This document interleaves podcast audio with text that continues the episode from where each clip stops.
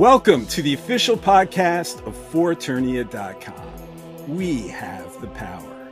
I'm your host, AJ, aka Voodoo Magic, aka Zor.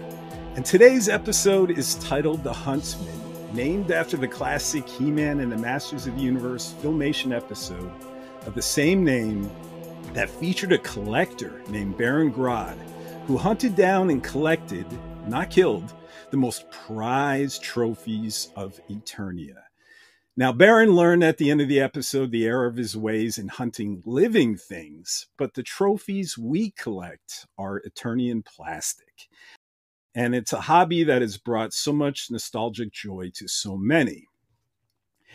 And what better person to talk about this hobby with than RJ, which, if you collect Motu, you probably already know him as the Manchild, the host of his popular YouTube channel, The Manchild, that features unboxings, reviews, and great dedication to his action figure love and a celebration of his ever growing, magnificent, impressive toy collection. So, so, RJ, I'm so glad you could join us today, buddy. Welcome.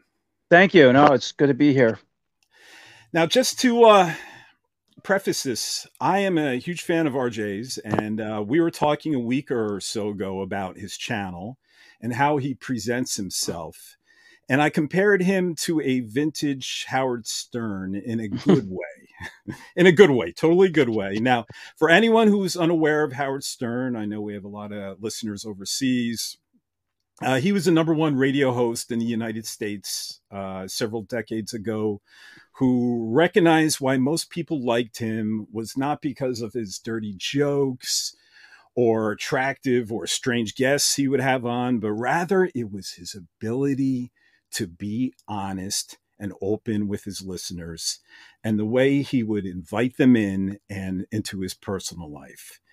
And that's what made RJ appealing to me and his channel where he would do the same thing. You know, anyone can take a He-Man figure and talk about a ball joint here and an ab crunch there. But what I find so appealing about you, RJ, is uh, you've discussed your family on your channel. You've introduced your wife. You basically wear your uh, heart out on your sleeve. So has this honesty, this like openness of yours, has it always been part of your personality? Oh yeah, totally. Yeah, yeah, yeah. I've been like that since a kid.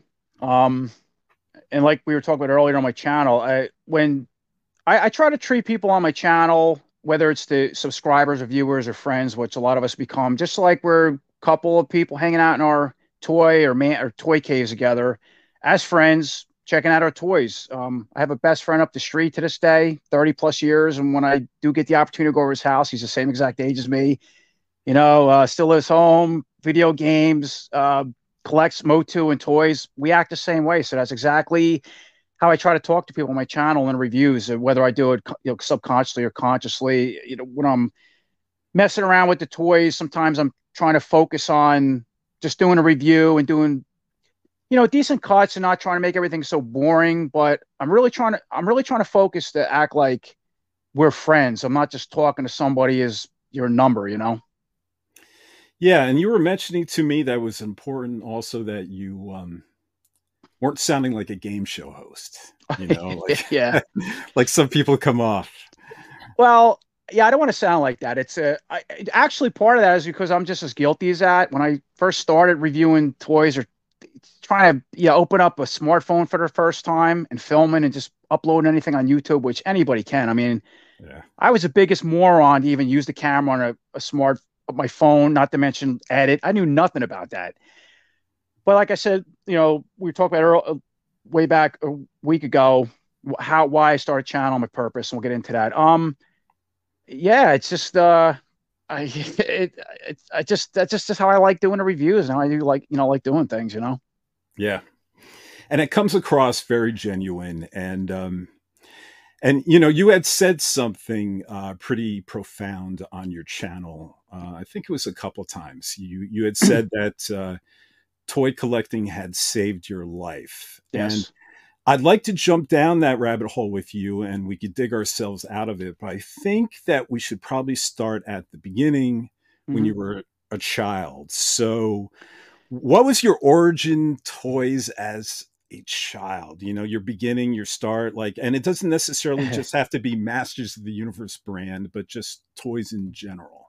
Yeah, that's a good question. Um, you know, it, it's funny. It people you meet on you you know any type of social media network, in this case YouTube, in the comments, and somebody like yourself or me, and when you they get to know you and they see your toy collection, I'll, I'll give you example like in, in, the pic you you have that were set up in the background on the, the big um, Super Seven Snake Mountain, all the stuff I have.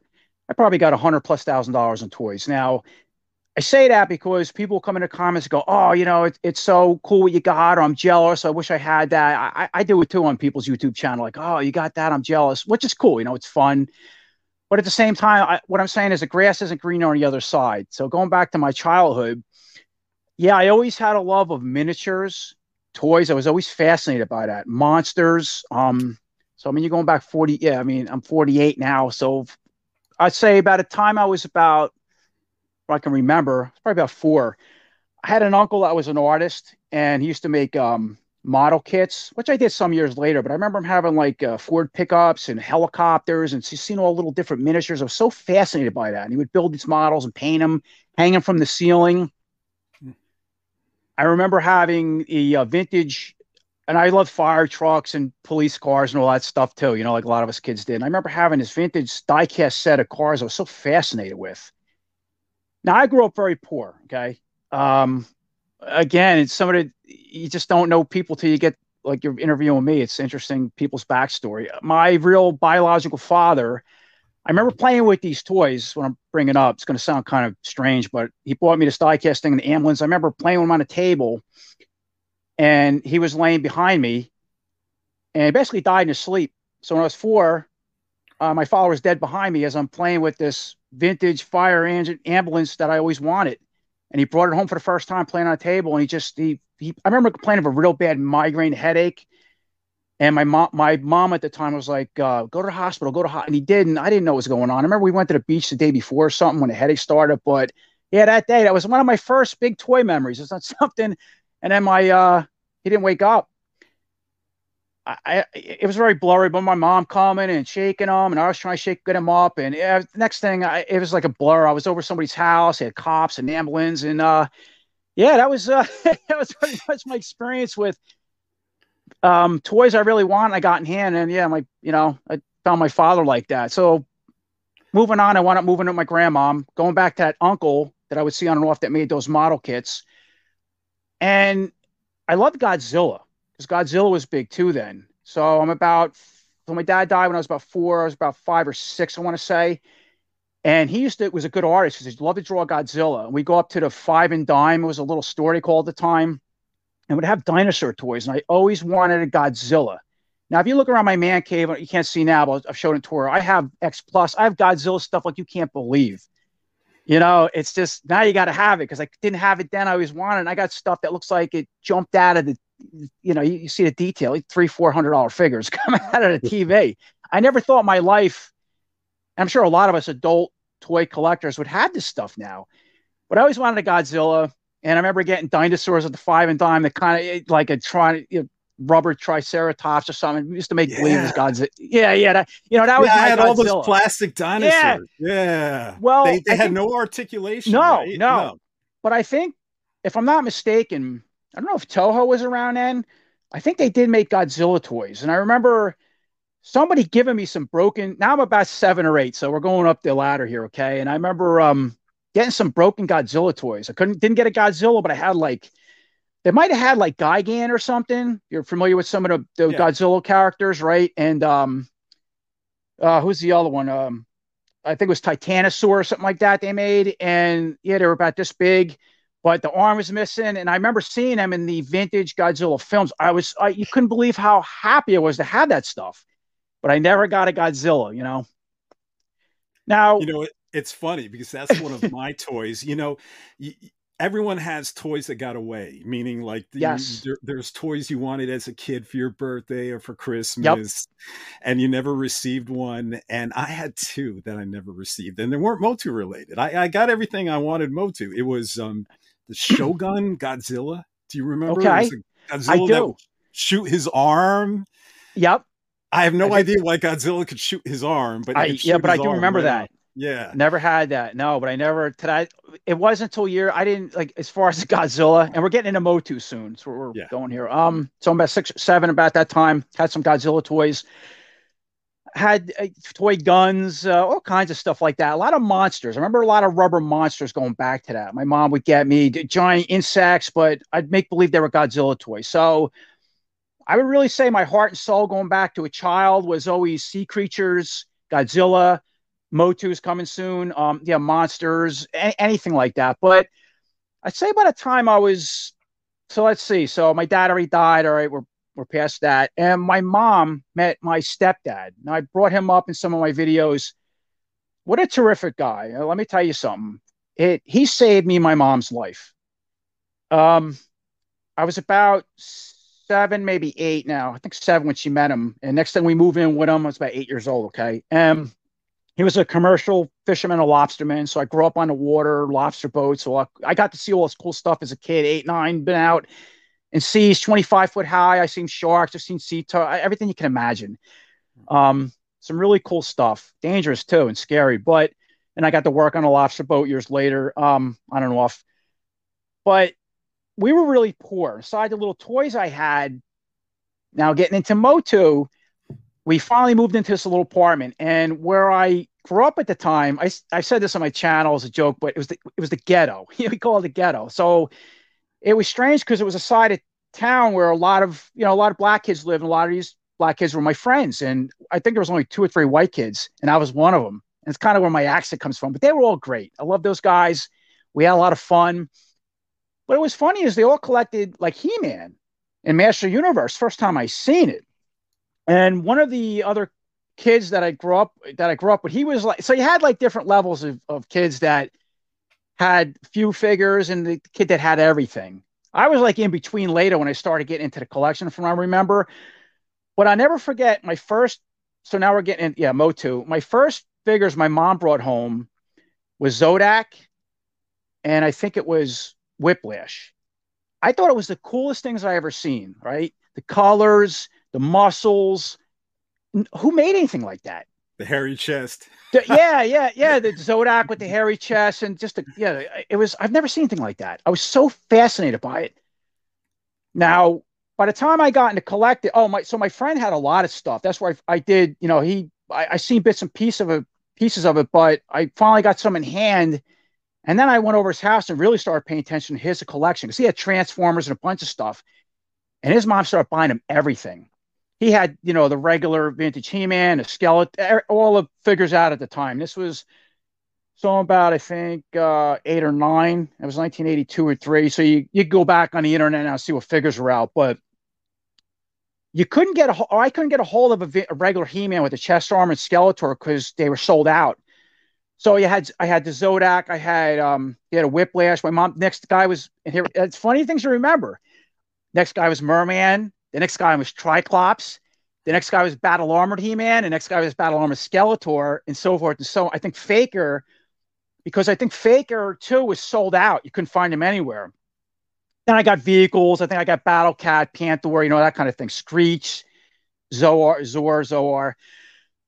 And now I'm getting really big into the collection. Of course, my buddy and my other friend, well, especially the one buddy I was talking about, he had everything. He already had like Snake Mountain. I think everybody came out and all that stuff they finally re-released the um you could probably look back on the history of that, but they finally re-released the regular, like I was saying, the, the all the wave, we'll call it wave one and two figures, right? The Teela Man at Arms, Beastman, Skeletor.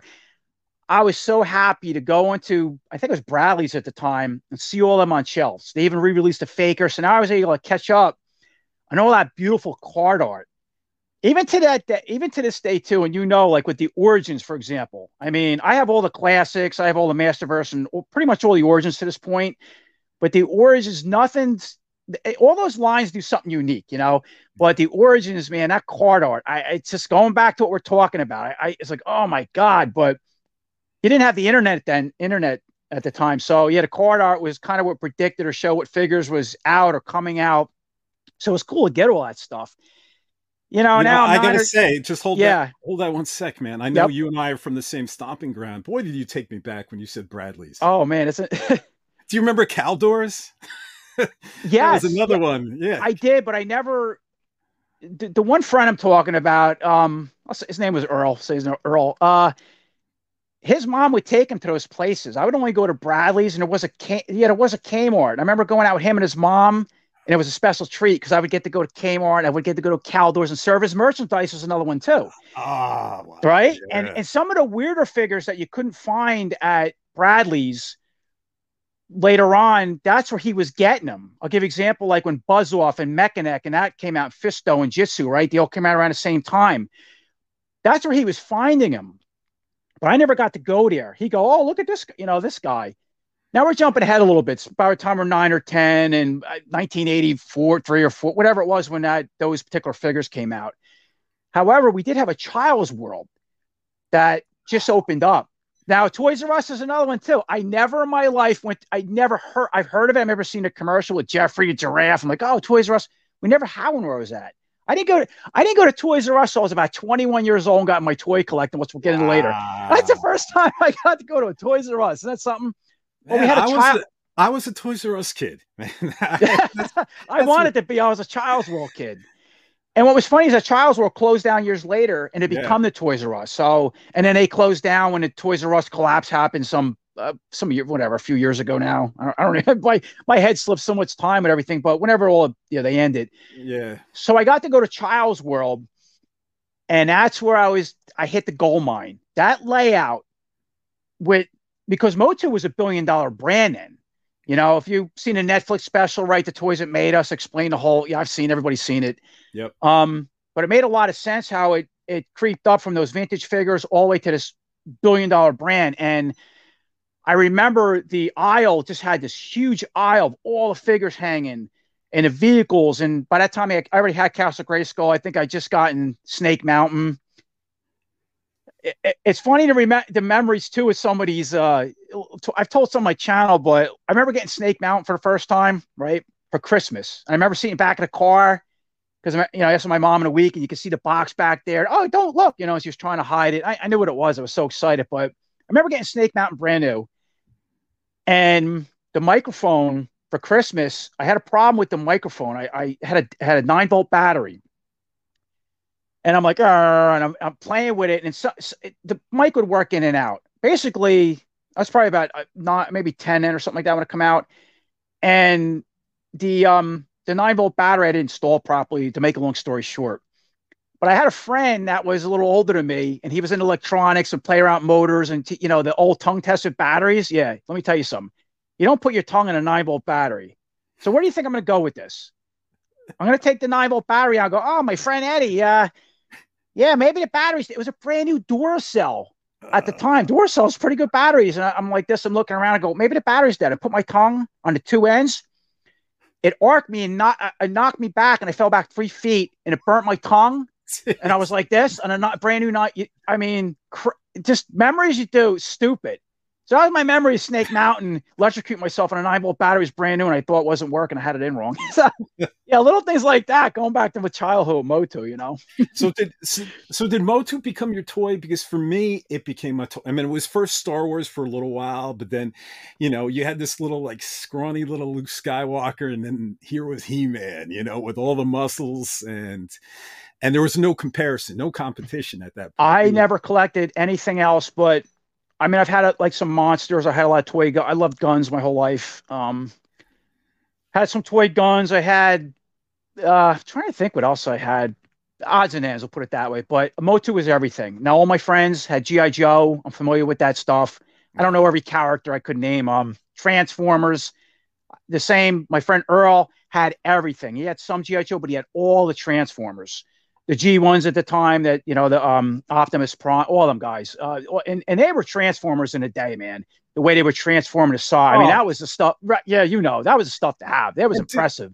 I couldn't stand those because it took me so long to play with. You know, anytime. Oh, you couldn't. Oh, you No. couldn't. Once they, yeah, once they were open, they were open. I, I'm just saying. I'm not saying they were the most practical thing, but compared to the stuff today, from what I'm hearing and people I talk to, it's junk, the things break. The I, I can totally see that with the way manufacturing is done today with which we'll get into a little while, articulation and the newer stuff. I see it. I've done some toy hunts, depending how I feel, and I see a lot of the G1 stuff coming back or the movie stuff, and I'm like, it looks cool, but how does it work? And from the comments, I'm like, oh, it's garbage. It's no good. So I, I don't know. But I Motu was everything for me. I'm very familiar with all that stuff I grew up with, but I, I never had anything but yeah, all Master Universe. Yeah. Well, no, I was actually just talking about the transformation. You know, it's like the He-Man toys. I wouldn't even read the uh the, the Motu mini comics. You know, I would take them out of the package, yeah, and, and start playing right away. But with oh yeah, formers i love them but you know when you're playing and you watch the cartoons you want optimus prime to turn to a robot to turn to a truck to turn to a robot but it would take like a 10 minute oh. interval just to do your transforming and get them back into a truck. And I just didn't have the patience to do that. So, dude, I didn't, I wasn't good with a Rubik's Cube when I was a kid. so I wasn't doing no transformers. I was, yeah, and I yeah. became a mechanic years later and a welder. Yeah, it's funny, right? Uh, it's funny. I, I had the uh, writer of uh, Masters of the Universe Revelation, one of the writers, Tim Sheridan, on. And okay. He, and we brought this up because he wrote um, episodes for the Transformers Netflix series. Oh, really? Yeah, and um, and he was making fun of me. He was like, "Oh, was it tough to play with your toys? Did it take you 20 minutes to transform? I feel yeah. so bad for you." And he made me feel appropriately like a dope, but I don't know. At the time, I just... and we were we were lazy kids, and that's yeah. what you know. Motu was so simple. Yeah, you know, it didn't even have it five points of articulation, right? I mean, it, it, and I was a type of kid too my Motu. I said this on I think a tour video I did or something. I never really played with my stuff. I was it's interesting the stuff that followed me over 40 plus years later that I had that type of mentality as a kid. So I would get all my figures, take them out of like I said, I didn't read the comics, I flipped through them. I maybe I did, it didn't matter.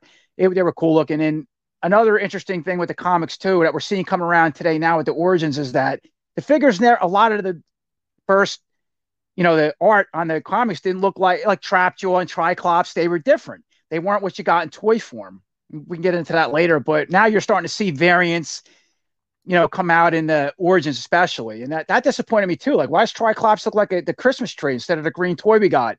And Trapjaw was yellow, you know, and and we got that green, which I actually like the colors on the figures better than the comic books. But it's cool now we're getting that stuff because now I got to have both. you know, but they were very simple. And that's what I liked about it. But I never really played with my stuff. I, I actually collected it. I had figures I'd bang around or I'd go to my friend's house and play with these things, but my stuff had to be I don't know what that was. Oh, I see, you know, the I, I don't I don't know, but everything had to be on the table. If they came with the whack the, the excuse me, action sword had to be on on hand. The He-Man had to be on a battle cat. And oh my God, I had this impressive layout. Now we're getting later on into the collection when you know uh, I had, like I said, now we're, we're uh, the Fright Zone was out by now, all the Horde, all that stuff. I had everything like. Go ahead. So before a teenager, then um, you were right. already focusing. I was about 10 year 10, 11 years old now. I'm time I'm talking. Yeah, so you were already focusing then on display versus yes, play, playability. Exactly. Yep. Exactly. It had to be all pristine. Exactly. Couldn't touch them. You couldn't. Yeah, I mean, it's like I, I didn't even like playing with them, and I had everything set up. My friends come over and thought that was like go over there. I'm like, no, whoa, whoa, whoa, no. I they they thought I was nuts. You know, it's just like uh, even my mom was like, that's that's odd. And that's how all my stuff sat. And even as I got newer figures, all the way up to um almost to right where the line ended. Uh, I think the first I think the only figures I never had, I brought this up. I had the dinosaurs, I had everything. The only thing I never had, I never had an Eternia, and I brought this up. I remember, and now I'm uh, tomorrow. I'm finally funding the Origins one. I'm uh, a lot of people like of all people, surprised you haven't funded this. You get a King Grayskull. I go, well, now if you get ten thousand backers, you're going to get the King Grayskull, and all the King Grayskull is has a Revelation head on a Clamp Champ body. I mean, take a look at it. It's not yeah. getting nothing special. I mean, come on, but it's cool. But I, yeah, it's been a bad month financially, and that's what I had to wait for. So I yeah, a million things went wrong. And uh, so tomorrow I'm finally got the funds. I'm going to fund it because it ends in like four or five days, I think. Yeah, the Kickstarter, right, or something like yeah. So, but I never had a vintage Eternia. And I remember in Child's World one time. This was towards the end of the collecting. My I went. I was with my mom. And I went around a corner and there it was in a big box on the floor. Had that big, beautiful tower. It was $99.99, $100. I said, Mom, Eternia. Because I remember seeing on the back of a card art or a magazine or something. And it was a very rare toy. It was only like a, a toy rich kids had. It was really rare. She says, No way. Never seen one again till decades later on YouTube when I started getting this and I started watching the videos and people, oh, I got a turn, you know, vintage Eternia playset set up. But that's my story on it never having an Eternia. So I never had an Eternia. I never had Blade from the movie. I had Saurod and I never had a vintage Horde Trooper and um, a couple odds and ends, but I had everything. By the time I stopped collecting and Eternia came out, I think I was about 11 or 12 maybe. So now we're up to age 12. Yeah. And um, I had everything laid out never played with it. Now I have a big collection going. Um, and then I started. By the time I got age of thirteen or fourteen, we moved uh, across town. Actually, before we, before yes, we go, go there, were you a fan of the Filmation television show? Oh, I love oh the cartoon. I see. That's yeah. what I grew up on. I grew up on the Filmation cartoon. Yeah, that's interesting to ask too. So I grew up on the vintage toy line, and I grew up on the Filmation cartoon. And it's interesting you said that because you know, when you're you're passionate like you or I am with Motu, and you try to do reviews, you got to be careful what you say. Yeah. Some, especially with the newer stuff coming out. And I'll, I, you know, I try to do research. Sometimes I just try to be me. I try to be honest. I try to have fun. But sometimes I'll say something incorrect. And my fault. Call me out. And oh my God, people tear you apart. That's not, you know, so I see something on a card art and I'll say, oh, it looks like a Teela. It's somebody else. I'll give an example. I think it was on a One card art at Origins. It was like, um, Serena Sorel. I never even heard of her. And it looked like Battleground Teela from the classics because I have one. It's actually it's one up there. I'm looking at it right now. It looked exactly like her. Oh, maybe Origins is showing a Battleground Teela. Somebody said that's Sorel. How can you not know that? Da, da, da. all right, you know. And I, and in a follow up video, I made fun of myself and brought the um, Battleground Teela from the classics, and I said, listen, I, I thought this was I'm um, correcting myself. Wow, this is Sorel, I think Sorella they called her or something. Never heard of her. But the person made a point too. They're like, the one door. So we're going historically now. And I said, look, I'm not a Motu historian. Let's get something straight. I'm a guy that loves Motu, that likes reviewing stuff, and I'm trying to be honest and have fun. I never claim to work for Mattel. I never claim to, you know, be a historian. But sometimes, if you're going to be reviews, you got to, you know, you're going to be good at them. You got to do a little extra research, or you just screw up and just call me out. But that's one example of how passionate people are to the Motu universe because it really goes deep, especially when you start getting to all the different um when you get away from the filmation and vintage is what I'm getting at. That connects to all this, but I have some of those Motu like master guides, and if you really get into those, or Pixel Dan, of course, I mean he's the king of king, right? Uh, yeah. All the stuff he's talked about, he made his. I know he wrote his own book, which I actually got, and it's incredible just the um, history of the toys and how you know you go to new adventures and into the classics it really gets crazy. Some of the lore to 2000X, and some stuff gets mixed around, or some stories don't lead up to. Uh, you know, I from what I noticed. So it, yeah, it's uh, it's kind of tricky as you're getting into the newer stuff. So I'm more familiar with the classics as of now. The filmation I grew up with, in the vintage. The Masterverse line is very interesting. The Origins is going back to the vintage, but even that's trying to step outside and do different things. So, yeah, it's kind of a really mixed bag of uh, new concepts and ideas you got to keep on on top of. But I know what I know, you know. it's like yeah. Filmation was always my baseline. Um, right. That was always where that and the vintage toys, and that really was the show of the toys, and vice sure. versa. Well, that was made made by um, to market the toys. That was the whole reason why they came out with, right. I think, the filmation, right? Right. And the toys came out, what, 82? And then the 80, filmation. 83, I think, or 84, 83, I think. A year I later, think, 83 was filmation like it started right, in october. yes. right. So I, I always knew that very well and so that was always my baseline and then 2000x and well definitely new ventures but um 2000x was a reboot right? Really a lot of the lore had changed the sword was um, different there were a lot of they, they carried a lot of it but it wasn't actually continuing the continuity you know it wasn't it was more of a retelling. Perfect example. Actually, two, yeah, 2000X seemed to go. I, I want to say it was more of a prequel to the filmation. So it was before. Well, no, that's not true either because they did bring in okay, Prince Adam, but they show King Grayskull and how to pat when he died. And then if you go, see, the classics gets into that. The classics really in the bios. Um, obviously, you know, Spectral Spectre Creative Channel, right? Scott yeah. Toy Guru, right? Okay, he worked on the classics. Uh, he's another guy. I love his channel. If anybody knows about all his stuff, and of course, he was the brand manager for Mattel for all those years before Super Seven took over license. He wrote, from what I watched, a lot of bios for those characters because he worked on the weekends. He was the nobody else wanted. That's how the classics came about, was because of his passion towards it, and of course the team on Mattel. But they wrote a lot of bios to squeeze with the classics because they did every figure went beyond. And they squeezed new adventures figures in. They squeezed filmation, some filmation they got into later. Super 7 more, got into more later, but they wanted to do all the vintage figures. They brought 2000X, uh, yet a new adventures. And they had to kind of create some of the bios off going back to the backstory what Mattel had from what I remember him saying on one some of his um, YouTube videos to bring all these characters and make them work together in the classic. So 2000X was a strange one to me, and I that was a show too. I didn't see till years later. I didn't see it in 2002 or three. I didn't even know about it. Oh no! So I was already out of it. I, I was toy collecting, but I was Motu was kind of out of the spotlight for a while, and all my vintage toys. And I told the story were in the attic. Uh, we'll get into that. My yeah, that's that's a whole other thing. But um, it, it goes yeah, it goes all over the place. I, am I'm, I'm it's one of well, those you, things you can't know everything. It's basically what I, I mean. I, I mean, couldn't said any better. That's what I'm trying to say. yeah, you know, a lot of my like retrospective podcasts and stuff, I usually caveat in the beginning. I apologize in advance if I get anything wrong. Yeah, we're we're all fans and we're all doing our best. Yep.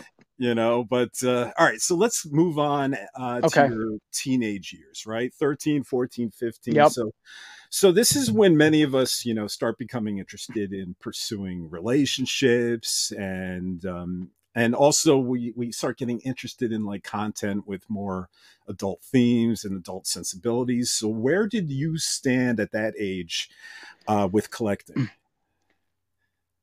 Okay, so by the time I was 13, 14, I'd say by the time I was 12 or 13, I kind of the Master of the Universe, like we were saying, I seen the Eternia thing, that kind of ended. Now, I did get into the real Ghostbusters. Ghostbusters, I don't know how I just slipped my mind, was a major part, like Godzilla, oh, in the mm. 80s, uh, and Motu. I love Ghostbusters. I remember making a proton pack out of cardboard, and I, I, I was oh, pretty man. good artistically. Oh yeah, I made a proton pack that was life size. I remember pausing the movie, the original '84 movie, and the part where they show, I try to get images. I take pictures. I remember taking pictures, and I made this one of cardboard spray paint. I used plastic parts, the cyclotron. I remember using this round thing. I color lights. I didn't make it light up. I didn't. I didn't know how to do that then, but it looked pretty cool. I made the wand. I didn't even know the name of the parts like I do now. But I remember going to school for show and tell, and I won because how impressive this thing looked. I, wow. I, I had like yeah, I had a jumpsuit. It didn't have no logos, but I remember I went to like Halloween, like three three times on Halloween. By the time I was twelve and thirteen, you know, thirteen, I got out of it. But I remember going out, and people were just so impressed with the you know, what I made. So Ghostbusters was a big part of it. What I'm saying. Um, yeah, I love Ghostbusters too. Oh, I have I have some over here out of the camera shot. You yeah, I kind of see him. I, I kind of see. All right, yeah, a little bit. It, it's small, and but I, I have like a blue a Blu-ray trap over there. Oh, you know, nice. They, they came yeah. out. Did you see that collector set? I did. Yeah. Yeah. I, I, have um I have uh, Egon's Neutrona wand. I don't have a prop. You know, with all the stuff I have, it gets to the point. I almost bought the real proton pack to light up one day on eBay. The whole there was custom made ones that were two thousand dollars. I'm like, oh. what am I going to do with this thing? I got, I have um Blitzway. The, I have the three Ghostbusters from Blitzway with the proton and a Mattel, and they look like something they took right out of a movie. I mean, you're not going to get any better. I thought I don't know if I have one. No, I don't. So it's off to the side, but good enough for me. The, the one six scale trap, you know, all that stuff. Um, but the real Ghostbusters come around. I couldn't believe they made a cartoon about that because, and I think this was right before Ghostbusters two came out, and I was so intrigued by Ghostbusters one and the equipment. Yeah, we used to play Ghostbusters and all that crazy stuff, but I always wondered what was beyond that, you know. And then the cartoon kind of filled in the blanks, like Motu like the filmation going back to motu what the filmation did trying to inspire your imagination what those figures in a toy line can do I, mm-hmm. right that's kind of, but they look different right the filmation yeah, the same thing is why does he-man and filmation don't look like the toy again you know like the comics you're going back to that and interesting years later where super 7 made all the vintage i have quite a bit of them not all of them but they made the He-Man, a Skeletor, the license they had, it, like they jumped right out of a cartoon. It's like, oh my god, this is what I've been waiting for. It's what I wanted as a kid. But the Ghostbusters had the real cartoon come out, and I was, it was just so cool. Even though the characters look like Egon with the big hair, it was just, it, it was cool. Yeah. It worked. And it was blonde, right? Wasn't it was it? fun, yeah. and so the Kenner came out with a lot of those toys and I was on it, man. The Ecto One, I had yeah, Peter Venkman, all a lot of this stuff, but they were kind of silly. Some of the things, you know, because I was getting a little older now. So 13, 14, so we're trying to answer your question, is when I started collecting this stuff. I collected most of the line, so I wasn't collecting Motu anymore, but I had everything set up on tables. I was collecting most of the real Ghostbusters line, and I think. I think that was the last toy line I, I had the Firehouse, the Kenner Firehouse you put together. And I think I'm about 14 now, and I just stopped toy collecting. Yeah. Now, like you're saying, I'm kind of I'm I don't know, Graham, man, six, six or seven, you know, whatever, six or seven at a time. And yeah, I was getting it with girls, and I loved toys, but I thought there was something wrong with me. It wasn't. It just felt abnormal, and I hung around with a mix of friends that were my age, had a couple older, and some were the younger friends. So the younger friends that were two or three years younger we're still messing around with toys, but people my age, they were in, yeah, basketball, this, that, uh, fishing, all that kind of stuff. So I wasn't really a big sports player, you know, but I forced myself to kind of get into that. Um, I got into martial arts, went to Taekwondo, I did that for a lot of years, which was fun. I still like to fight. I was a fighter, you know, and box and stuff. Mm. So I did a lot out with my friends. That was kind of my sport. And yeah, I just went on from there from four, uh, say 14, 15, 16, got into more girls and we moved. Now I'm about 16. Okay. So I say, uh, let me think. So we moved across town. I'm trying to get the house I'm in now. I've been in this house for about 35 years now, where, where I'm at now. And right now I'm in my man cave, the garage, which is separate from the house. But when I moved at age 30, almost 14, all my stuff went into the attic. Ghostbusters, He Man, just went up and everything went in boxes. Just tables were gone. My setup. I missed it, man. I loved it, but I just so some of my head's not right. I can't collect toys anymore. It's ridiculous. But I always had a knack for it. It was just always there. So back into sports and fishing and all the things I did. Um, so your parents didn't get rid of any of them, right? You no, some of the parents nope. throw away the comics or they nope. throw away. Okay, all went in my attic, and the, the house I'm at now. So I moved inside. To, um, I'm sorry, I'm jumping around. So the house I'm at now, everything went in the attic. Yeah. Um. All right. So all the things I mentioned that I did, I got into this, I got into that. By the time I was I'm trying to think. All right, 18, 19. By the time I was 19, I got out of high school a little late. For some reason, I was 19 when I got out. I started working at the. I, I left my job because of my injuries, illness. We talked about it earlier. I worked 21 years at that job, so I left about eight years ago now. But I started that job. I was it was at a water treatment plant. I was a I was a laborer. I did everything, man. I jackhammered. I, I I've done jobs I wouldn't wish on my worst enemy in a silver plant. My first 10 years in that place, I hated it. But then I had it made. I loved it. And then I left the job years later. But I started there at 19, right out of high school. I worked in a pizza place. Uh, my dad was a commercial fisherman, lobsterman, like we're saying, so I had a lot of experience working out in boats, and and I loved it out there, man. But I always get seasick. I love the ocean. I was a scuba diver, um, which I become later. I did that for about 12 or 13 years, and then I got sick. That ended. But all the way through that time, so I'm giving you some backstory. I was 19. I was working. Um, yeah, sc- uh, scuba diving, fishing, that was my hobby and stuff like that. I got into airsoft guns, loved that stuff. That was mm. really cool. I loved the military, but because of some, I always wanted to go into Marines. My father was in Korea. I was always fascinated by that, but because of ah, my job and trying to take care of my dad, and then I um I also had reactive arthritis, so it kind of plays into some of the illness I have now. It would flare up. It was like a lupus-like condition. I would I would weightlift and you know, all this very exertive and stuff like that. I was kind of guy go a million miles an hour. I'm still like that even through, you know, but because of my the way I sit, I, I can't anymore. Um, but I have to go a million miles an hour. And uh all right, so I was saying, I was scoot. Yeah, my mind. Sorry, my mind's going off topic. Um, That's right. Yeah, but I, so, I, I yeah, I'm, I'm, on medicines and stuff. So just pause me. Sometimes I, I go a little funny, go off to the left. You got to bring me. You got to bring me back to the right. off topic. Uh, so I'll, I'll just I'll just back you up, right? So, okay. Um, I guess you in your 20s, being a young adult, right? Yes. Um, tr- I guess tragedy st- struck home for you pretty early again Yeah.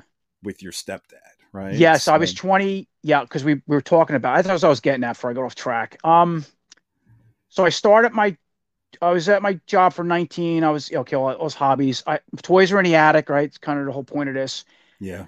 He died. He got Lou Gehrig's disease, and by the time he got it, it started with a limp. Let me tell you something. He was the greatest guy you could ever meet. He was my stepdad. It was because of him why I have my house today. It was because of him why I had the opportunity to get the job. He knew the boss there. It was a hard job to get. He got me in there as a, a kid and nobody, a laborer, which I become a mechanic and a welder and stuff years later. Went to school for you know all kinds of stuff. Um, he was the greatest guy. Fisherman in Korean War. He was on Pork Chop Hill. I mean, guy. He drank a lot. He was an alcoholic, but uh, never yelled at you. Never laid a hand for a guy that was my stepfather. Compared to other, you know, you hear stories of uh, a single mom gets with a guy, and this is some bad stuff. I, I knew. I, I had a friend used to go over his house, and his stepdad used to beat them.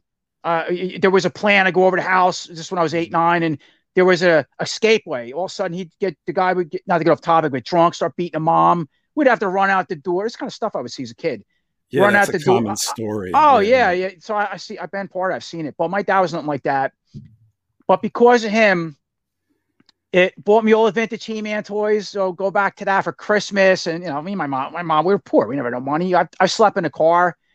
My mom before we met him. Um, yeah, I've been through some crazy stuff. The the grass ain't always green on the other side.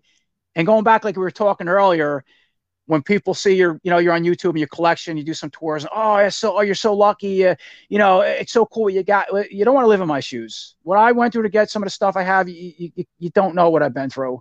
So the grass ain't always greener. You know, it's just always. You just. It's one of those things. But my dad was everything. He saved my life.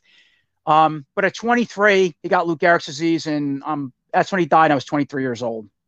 And, that's what I mean. I mean, look, I'm here in my 40s, and I recently lost um, both my parents. You know, both Oh, my I'm mom. s- sorry to hear that. My mine are both gone too. Yeah. Yeah, and I'm I'm sorry to hear that. And Me um, too. but both of them died to separate illnesses only a few years back. That Oh man. that that felt too soon to me. So I Sure. can't even imagine at all, you know, it feeling too soon for me in my 40s, what it felt like at, you know, 22, 23, or, you know, again. I was I was a kid, man. I was immature. I was immature, and what was funny, I was holding a, a pretty serious job, and when my father, well, I have a little tiny house, you know, and it had a little mortgage left on it, and I was I was becoming a man, but you know, our, our generation of twenty, we're, we're like babies, as I to call it Yeah. work. Johnny's the baby, like the kid.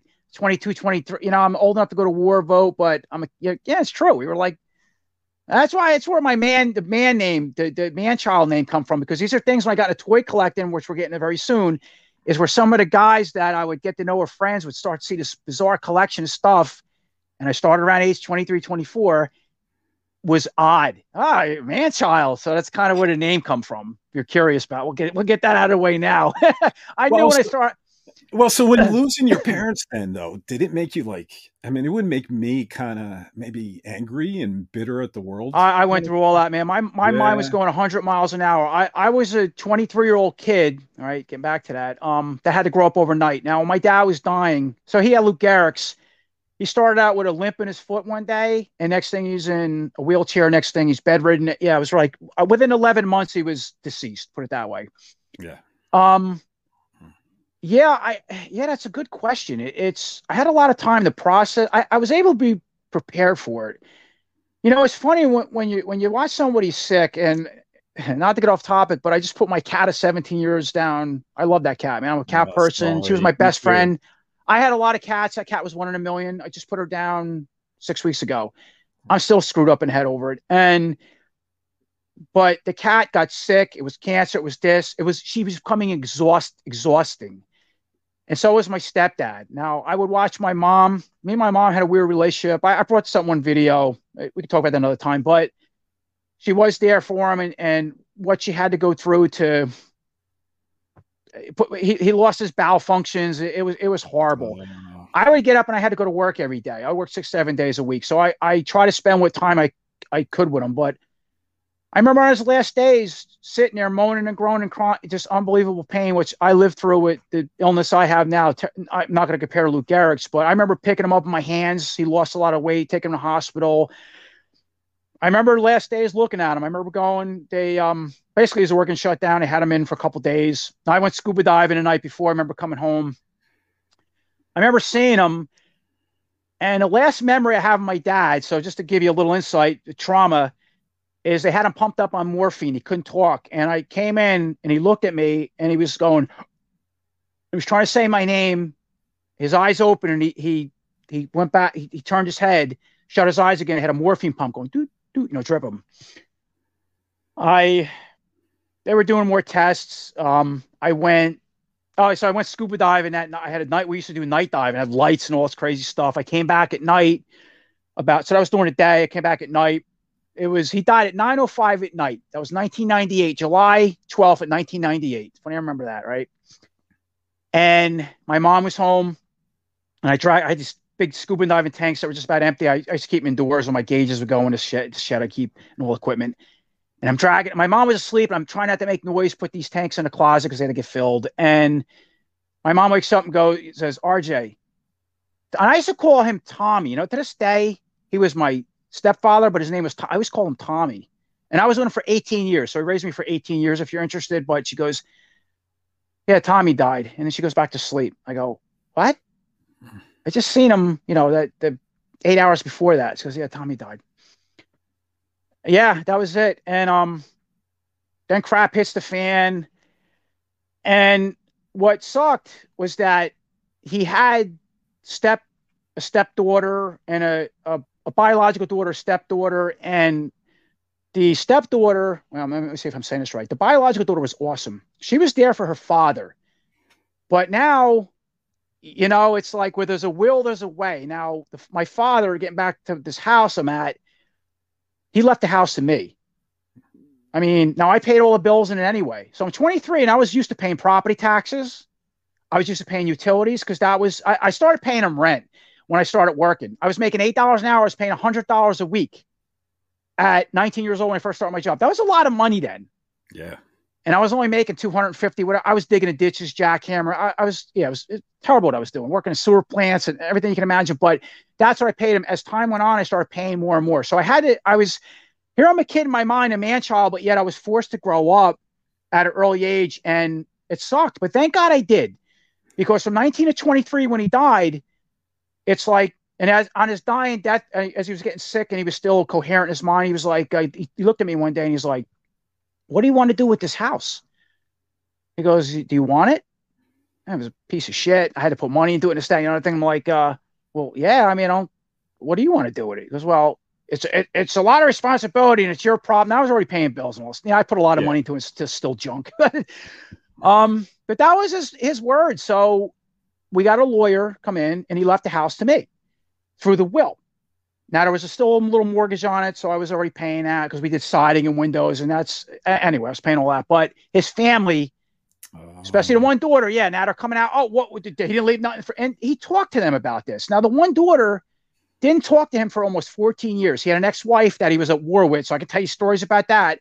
Watching this great guy pay 13 years of alimony. She got the house, got yeah, another just depressing thing that leaves trauma in my head is what I'm saying. In Korea, this guy tell you stories that sound like something that you, you couldn't believe it, horrifying. But what a great guy! And I had to watch all this, and it broke my heart. Yeah. Okay. And when he died and what he went through, it messed me up. Not only losing him, but seeing all that. So yeah, the family come over and they couldn't get nothing. They're like, oh, yeah, how can he? And this and that and the other thing. But I got the house. And yeah, I'm 23, and that's where I'm at now with the house, and that's where I was forced to grow up. Yeah, yeah, well, that's not an ideal way. to no, be, um, you know, to grow up. Not at, no, uh, and my mom and me, me and my mom had a weird relationship. She had, uh, she had drug problems. She had mental, yeah, things like that. Uh, she come in and out of my life, and I'm bringing this up because the only thing that ever seemed to connect us was she would take me as a kid and buy me Motu toys, and we'd play around with them. And that's what I remember most about my mom is the Motu toys. My mom would disappear two weeks, you wouldn't find her, see her. And because of my stepdad that adopted me, I wasn't his real before they even got married. My mom would just disappear. Uh, some drug drug binge, okay. I mean, I'll just say it. And this guy would take care of me and good to me. And then she would come back, she'd buy me He-Man toy. Hmm. So the vintage He-Man figures kind of had a special place, but at the same time, they were like a leverage tool for my mom to eh, try to earn your, you know, your respect and love. And I, this is when I was eight, nine, 10, 11, all through my life. By the time I got in my 20s, now, okay, so we're 23. My dad died the house, and we're getting into my adult toy collecting very shortly. Yeah. Me and my mom were at a picture. She would come, she would go, and I said, "Listen, I." She would steal from you because of drug thing. I'm like, you know what? Get out of my life. It's a sad thing to say. I didn't see her for years, and she would come back in. So I, I have a whole thing with that. Trying to answer your question, going back to my dad now, and I went through a lot of stuff in my head. Yes, I was, I was really broken, but I was a strong kid. I was really strong in my head. But what was funny was when my dad died, um, I started having some my health. So I had reactive arthritis. I, I got that when I was 19. I would go to the same rheumatologist I go now every two months. I see. I would see this guy maybe twice a year because of this inflammatory condition I start I started having. I'd get achy joints and pain in my mouth and eyes and they would it, would flare up and they would treat it with like um, uh, Celebrex and Vioxx or something was a drug then, and then it would go away, it would come back and stuff like that. But I had always health conditions and um, all this stuff going on in my head. And then I started having neurological conditions. Basically, when I was scuba diving, I almost drowned on the water, and all of a sudden, the whole everything started spinning. Er, it was like my world was lost. I didn't understand what's going wrong with me. I started getting muscle twitches in my face, and yeah, now next thing, me and my mom reconnected because I told her, you know, over phone conversation. She goes, "Oh, maybe you got MS, maybe this, that, maybe you got Lou Gehrig's." Like, this is my stepdad. You don't inherit that, but I don't know, you know. Yeah. Um, the same neurologist that diagnosed him, I seen six months later. Now is what I'm trying to. Uh, six months later, after my dad died, so I'm going through all this stuff and working, and my symptoms started kind of getting worse and worse six months later. Finally, go to a neurologist. He does a whole bunch of tests on me. Now, he was familiar with my reactive arthritis. He says that too can get aggressive, which it has, but um, we're going to do the neuro- neurological stuff to you. Did all these tests for, I had me for an hour and a half. He was looking if I had MS because I was getting weakness in my legs and dizziness and all stuff. And to make a long story short, he basically said, You're hyperventilating. He had me blow of all the tests he did, he had me blowing his paper bag like 27 times. And I almost passed out and spinning. Hmm. This vertigo was basically what it was I had for months. And I almost drowned with underwater diving because I was going diving with this, I was working with this, wouldn't go away. He said, You got vertigo. I said, What? He goes, Basically, I had a nervous breakdown and I kept going over my dad's death. Oh, wow. When he told me that, I felt better and all my symptoms went away. And I find then I seen a therapist and I finally I didn't think there was anything wrong with me. And, and that was the first thing he asked me. He goes, Have you had any major traumas in your life? And I'm, I'm telling him, Oh, my dad died. Yeah, I inherited a house. He's like, and I didn't tell him that at first, but he got that out of me. So you and didn't goes, realize how it was impacting nope, you. It was all nope, like not at all, man. Exactly. Exactly. And he says, Do you hear yourself? And I go, Yeah, I'm, I'm okay. Hmm. and I was in a bad relationship with a girl and my mom, you know, all this blah blah blah, you know, and um, that's all it was, and I felt better. And then I, so I, I seen a therapist, and I, I, yeah, I learned to handle it a lot better. But I had a lot of heartbreak and loss over it. Um, sure. And so and what's and that stuff can accumulate, you know. Even oh man, when your father died when you were, I think you said four. I mean, that stuff can can pile yep. up, and you don't even realize it is, and start weighing you down. But here's the thing. Here, so here, here's the here's the here's the real. It's all my uh, sad childhood stuff. um, so when my dad died, I went through all that, yeah. and I felt better. All of a sudden, a little switch went off in my head. Right, I'm going to say a couple months later, maybe six months later, after all that, I seen the, ther- the therapist. I felt better, and I just started to feel like collecting toys.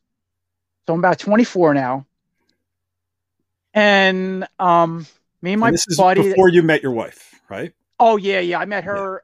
I got together with her. You know, me and my wife too. What she's been through because we we we met in 2007, started dating 2008, and then I got hit with this stuff I go through really bad now. Yeah. All the way for the last 10 years.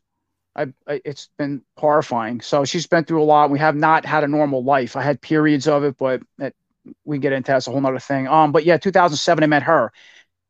When I started toy collecting, my dad died or after that. So he died 98. I was 23, around age 24. We're moving into, let's say, uh, early 1999. Let's start there, right? I'm, I'm sorry, I'm still no, no, no. I'm still 23 because I my birthday's in July. That's when I'd be 24. So I'm still 20, 23. Okay. So somewhere around 1999, uh, and I remember like in January because I remember it was the Christmas lights are up, and uh, it's funny how you remember these things. And uh, yeah, it was kind of that thing. And after New Year's or something, me and my buddy that I was talking about, that's um, he's right down the street from me, a friend of 30 years, plays games, collects toys, loves Motu, the whole deal. And somehow we started talking about toys. Now, I remember telling us in one of my videos, so I don't want to get off topic here. I, just, I want to try to make the pieces fit. Um, shortly after my dad died, so let's go back to that. So he died about six or seven, or maybe a year later, whatever. Right before I started toy collecting, we started talking about Master Universe toys, the vintage stuff. He had a huge collection. I had no idea that. He had no idea of all the years. I already knew this guy over 10 years at the time we kind of talked about He-Man, but because it was out of spotlight, we were talking, yeah, reminiscing about kids and the Motu clutch goes, yeah, I had, oh, remember the evil horde and stuff. I'm like, oh crap, you, what? yeah. I said, I had just about everything. He goes, no, get out of here. I go, it's all in my attic in the real Ghostbusters. So we go up in my attic, right? So all these years, my dad's passed away. Months later, go up there. And part of the therapy, I want to say, of trying to help myself months and months later, get over my dad was getting the old chair out of the house he sat in, get rid of this, get rid of that, trying to situate this house to mine now.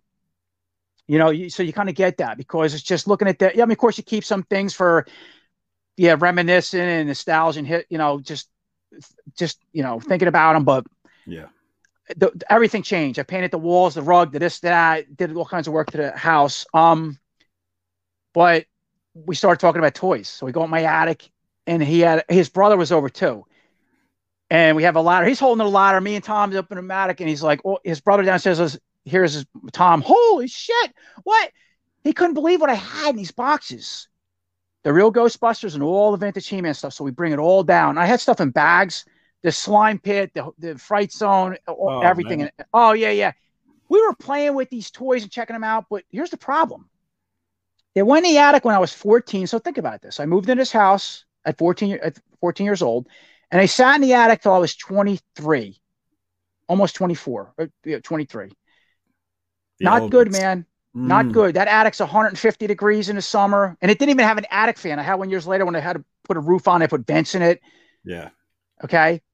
A lot of the vintage Motu, like you'll notice with a lot of the plastics, they um they start to oxidize and they, they get yellow. You know, they, they they get that chemical that's in the factories, it, it comes out and it turns yellow from yeah, it's oxidation, it's heat, and yeah, you get the, the yellowing. So was the legs wor- worthless or? Oh, oh yeah, the legs because the little rubber bands that you can fix now. Um, I, listen, here, here, to make a long story short, yeah, I donated most of it. Some most of it went to garbage. Hmm. All my all my vintage He-Man stuff and all the real Ghostbusters, the firehouse, everything went.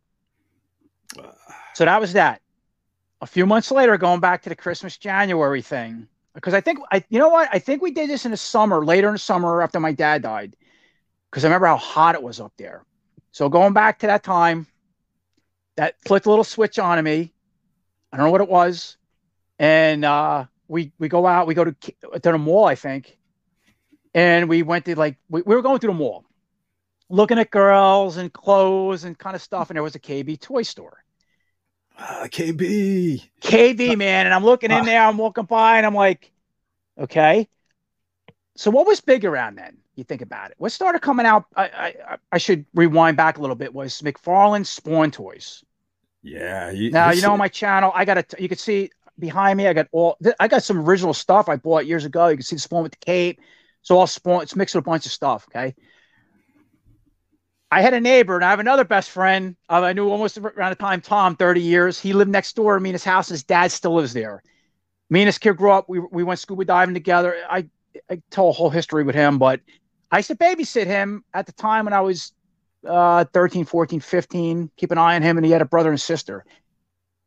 He started collecting Spawn because I think Spawn came out in the first series one came out like 1994, I think, something like that. And I was babysitting him. He had these Spawn toys. He had Cygor. He had the first Spawn, and I thought it was some of the coolest things. Nobody's ever made something like that. That too, I remember looking at that, messing around with toys, going, oh, this stuff's awesome. But 14, 15, I, I can't, I was so fascinated with it. Loved it. Fast forward to KB now, right? 1998, 99, 23, 24, whatever. I seen some Spawn toys. I go in and I seen a Mandarin Spawn. You know what? I, I, can't really turn. He's still right behind me up on the shelf. I still got the original. I think he's the red one. I had a couple variants. I went. Now I have a girlfriend at the time I just met on a scuba diving trip. She, she was awesome she was my fiance. We were together for a long, long time, but after seven years, that didn't work. That you know that life story too. She left, but I remember getting this Mandarin Spawn, bringing it home. It was a joke. It was like, oh yeah, that's a cool looking figure. It really was. And to the state still holds up. I put it on my entertainment system. Now me and this newer girl living together. I just got my first DVD player, which was like a lot of money then for DVD yeah. player. The Sony Trinitron TV. So now my dad's dead. I'm trying to make this space mine and get with the newer technology. I think the PlayStation 2, I think I just got that. I think PlayStation 2 was around then. And I have this Mandarin Spawn on my entertainment system, and he looked really cool. Okay. So guess what? That ended up being a haha. Let's uh, let's go back to KB. It was this, it was that, it was another figure, it was another. Okay, that that's how that that door opened up. Another collection too at the same time was called uh, it was a one six soldier toy line called the Ultimate Soldier.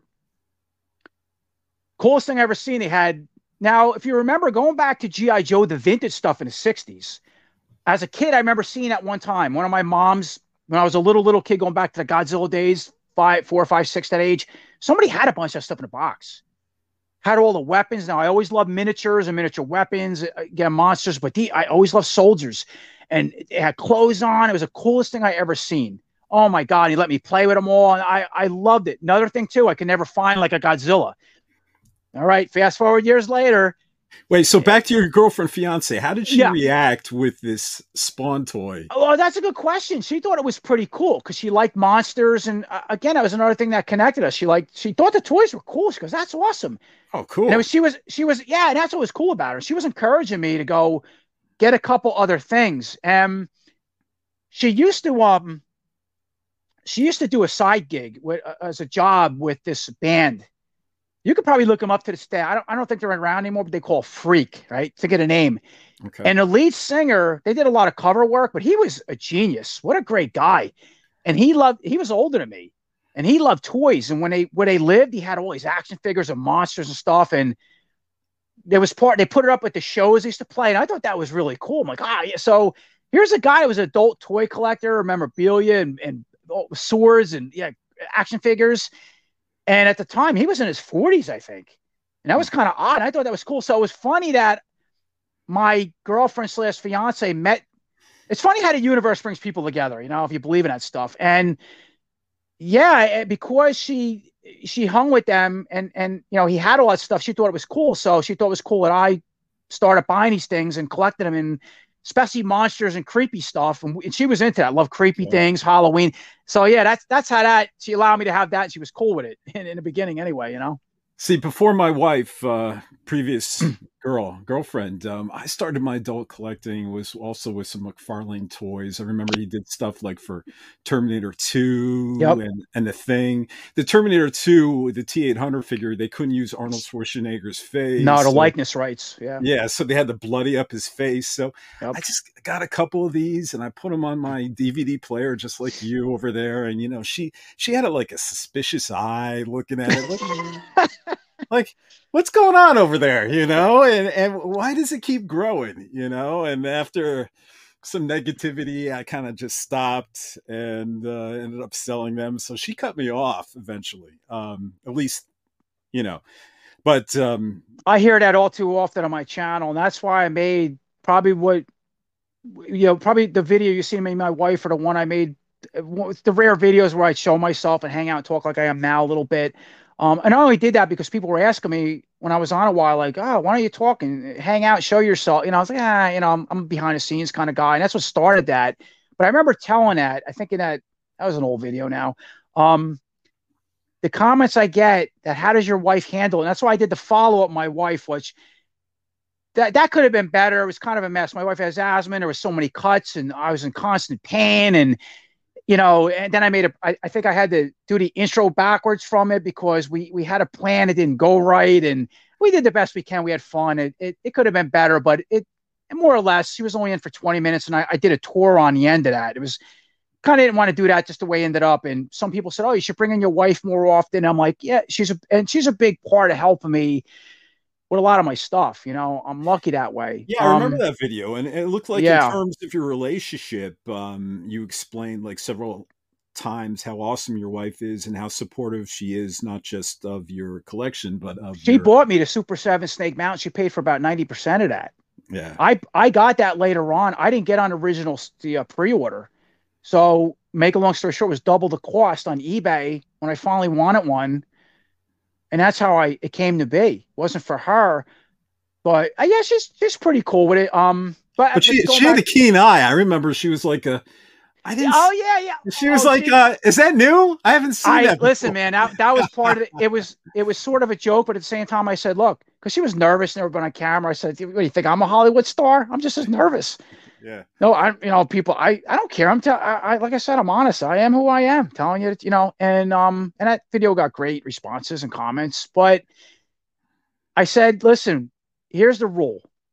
Okay, when we make this video, be honest. If you got a problem with something, or you want to be the opposite end, like you said, where most, um, in a lot of cases, funny. And it, you know, I, so I get a lot of comments like that on my channel. It's always with the girlfriends or wives. Now there's a lot of adult toy collecting women out there too, but and I have had I have gotten them on my channel, but I I, haven't really heard any negativity with their boyfriends or husbands. It's, it's always seems to be opposite. And I'm not saying nothing against women versus men, but that seems to be the case because you know women are always you know they're they are a lot mature than men or they try to be. Where men are we're big we're man you know man child we're man babies we we we always are, and I think a lot of adult toy collecting, at least for myself, is trying to reconnect with that nostalgia and just trying to be a kid again because I've been through a lot. I mean, I'm almost 50 and I've seen a lot of crazy stuff in the world. You can't turn on the news or something without the world ending every day. I, it's, it, COVID, it's this, it's that. It, it's nuts. It's really nuts out there. There's a lot of good stuff too, but yeah, you know, but now you get to create this little world, this museum, this hobby that makes you feel like, yeah, like that kid again. But not only that, now you have a lot of toys and stuff that looks like something we always wanted, going back to the three, four year old me or you that wanted that perfect Godzilla, that wanted that, like the Master Universe classics. We could spend two hours talking about that. I never thought such a line would come to be. I, that's a whole nother story. I can tell you how I got into that, but it's amazing what I got, what we have. And, you know, so honestly, it's a big one going back to my wife. And I was just like, just, you know, so she was like, oh, I'm going to say, I'm going to say, I was like, don't say nothing. Let's just act natural we didn't script anything. At first, we did. The first video was going to be scripted. It was going to be jokes of her ripping on me a little bit, like, ah, that thing and that thing. And I was like, well, why are you saying that? Because it's the truth. So when we sat down and, you know, what we did in the video, that's she, she goes, yeah, and you see that video, she goes, oh, is that thing new? And she was pointing up to, and what's funny is a lot of stuff rearranged. You can't see, I keep pointing off to the side, but all my classics now, and I'll do another tour, took over the space of what she was pointing at. I don't remember what was up there. It was something different. It's probably a yeah McFarlane or no, it was NECA. It was something to do with NECA. And for how often she comes in here, the collection has really grown. And you heard me say in that video, I might have cut that out because there's a lot of editing cuts because of asthma and I, yeah, I was in pain. I had to come in and out all that stuff.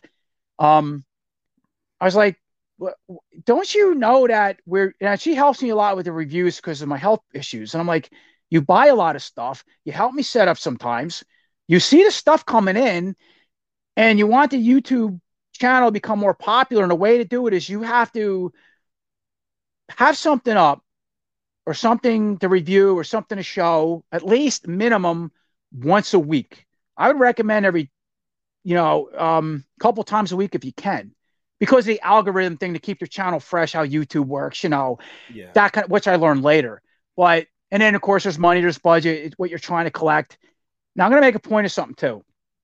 I only collect what I'm really passionate about, and that's what I truly, honestly review. I don't ever go out to buy stuff, to buy things just to have and say, oh, this thing is cool and it's that. No, no, no. I don't. Even Motu, if there's a figure and I collect most of stuff, I'm sort of a completionist, but there's figures I walk away from.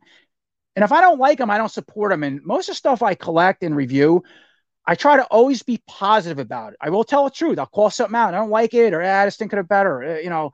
But I try to be positive. And I don't really like negativity on my channel. There's a time and a place for it because the whole point is is to bring us together, make people happy, happy, and be excited about the stuff that's out there. Right. And you know, you know, I'll, I'll, get stuff and oh, that thing sucked. Oh, this thing, other thing. I'll get a lot of negative comments.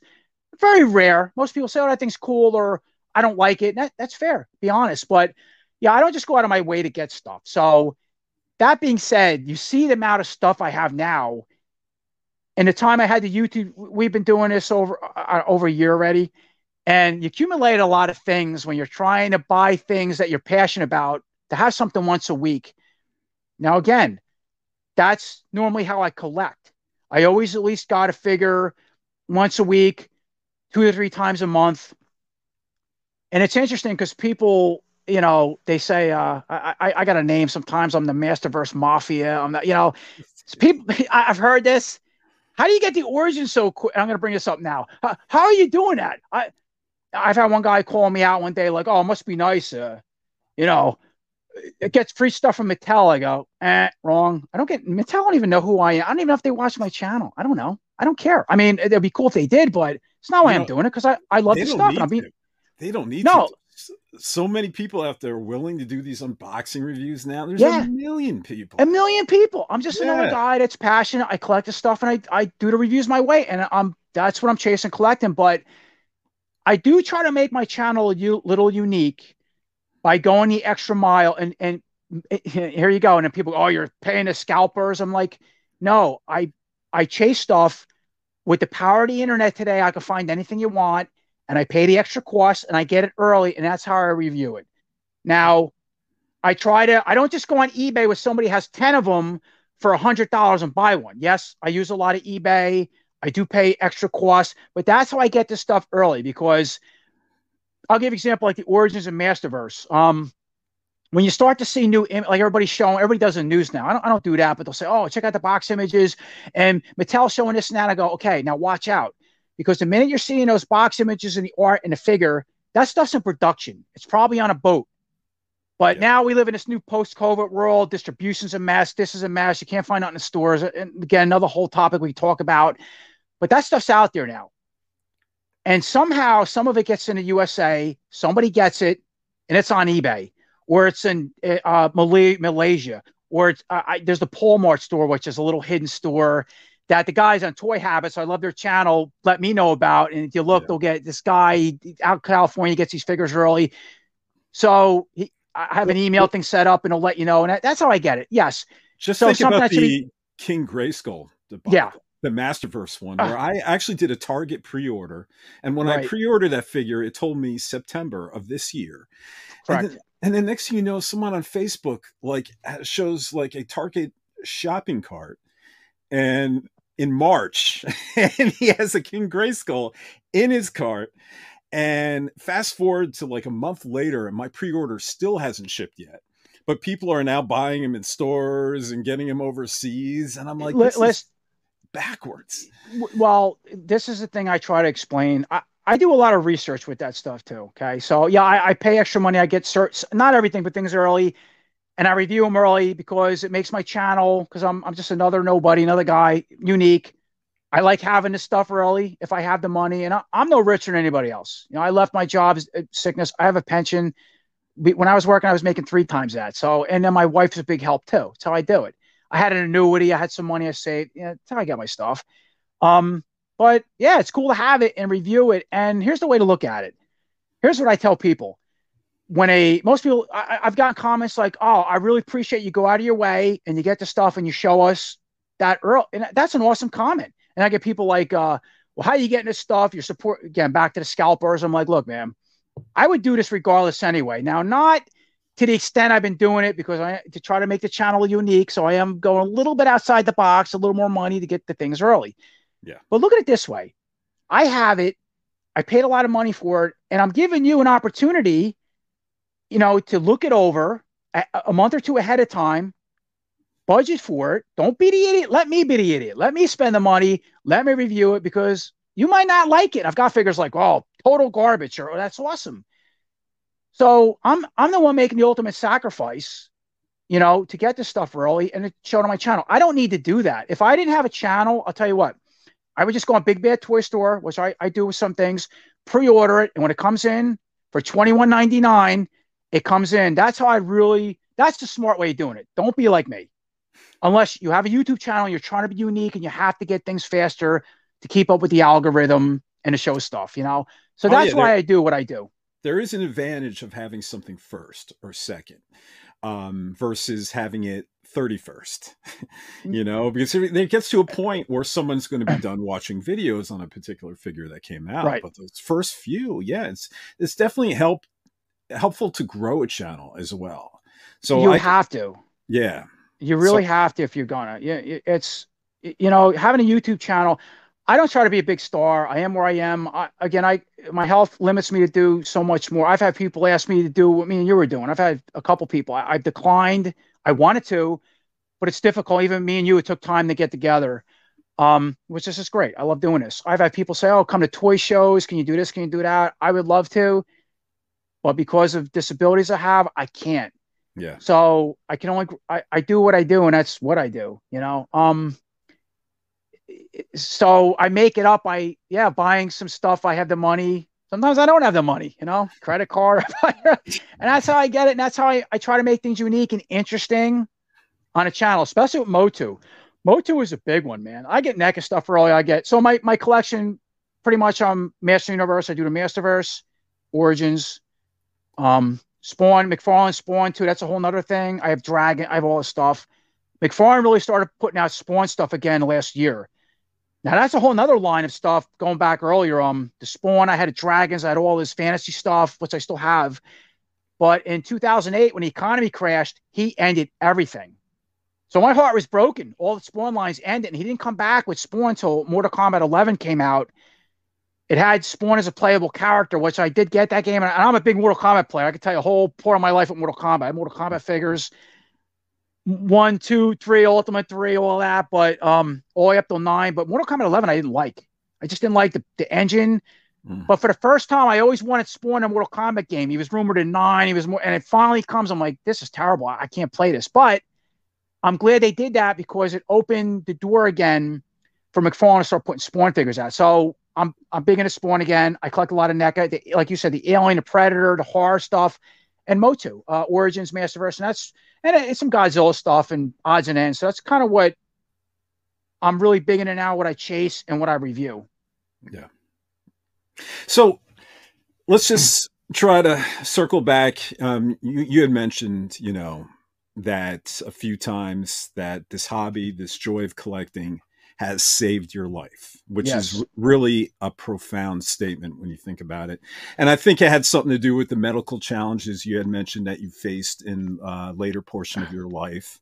Right. Um, but it's something you've been so amazingly open with, but never elaborated too much into it. But I'm betting if you do elaborate, um, there's probably a lot of people out there that would be able to relate to your experiences and be encouraged by your stories. So, before I ask you how did toy collecting save your life, I first have to ask you what happened in your life that made it need saving. Uh, I'd say one of the first things is probably my childhood growing up. Right, we talked about that. Uh, my yeah. father dying. Again, that's later on. Get that's what kind of flipped the switch to toy collecting. But mm-hmm. I think toy collecting and a lot of us there there was a you know um there was a root that goes back to that. And it's just something what our generation grew up in the 80s with all the cool toys, the He Man, the Thundercats, the G.I. Joe is just uh, really unique. Everything seemed to have a personality. And then the cartoons, like the filmation, it seemed to bring that in, into mix that well with the toy line. And for some reason, our generation holds that nostalgia, that feeling inside. And fast forward to where we're at now, it saves a lot of our lives to answer your question. So yes, for me, it was my dad, it was my mom, it was a, a whole bunch of events, and I want to feel like a kid again because I think the world's nuts, and and art. I think it's beautiful. I think the stuff is the creativity, the art. It looks like something jumped out of TV. I mean, we, we all grew up on movies and video games and how fascinated we are with that stuff. And now you got a figure, especially way depending on the company. Yes, like you took it right out of the game or movie. What what more do you want? So, wait. So I saw my father going into my health challenges. Um, I'd say around 2007 or eight. I basically so I was, like I said, I was a yeah, toy collector, I was a scuba diver, I, I weight, I did all kinds of stuff. Um, worked six, seven days a week. Uh, I went into a, went into the hospital for a minor procedure. Leave it at that everything went okay. Now, at this time, I was dating my wife, which wasn't my wife. She was my girlfriend, right? To go back to that. So I was 07, 08. I went in in March of 08, had this procedure done. And when I got out, um, a couple weeks later, I just felt weird, didn't feel right. Felt like I had the flu or something. I don't, I don't know how to describe it. I, we lived apart at the time, and where she lived, I was staying over, and I'm staying over each other's house. And again, being part of what me and my, me and my wife bond. Well, I, I, met my wife through my neighbor. I was talking to my next door neighbor with the Spawn collection, right? Kind of how I met her. And we were friends before that for a while, so I kind of knew her on and off. And she came around as uh, when my ex girlfriend fiance we split up. She heard about that and she moved in. That she knew her too. We all knew each other, and yeah, it's just like, oh, Ralph's single. Uh, you know, RJ, uh, RJ is single. Yeah, yeah. And um, that's how that came to be. But Fast forward a few months dating, I started staying over a place. I had that procedure done, which I remember her taking me to hospital to do it because my mom wasn't around, my dad was around. I could have had a friend, but they knocked you out, you know, and that kind of thing. It was only a couple hours, it wasn't long. Brought me home. Um, a couple weeks going by. I, I was working, but I kind of felt off. I don't know how to explain it. Hmm.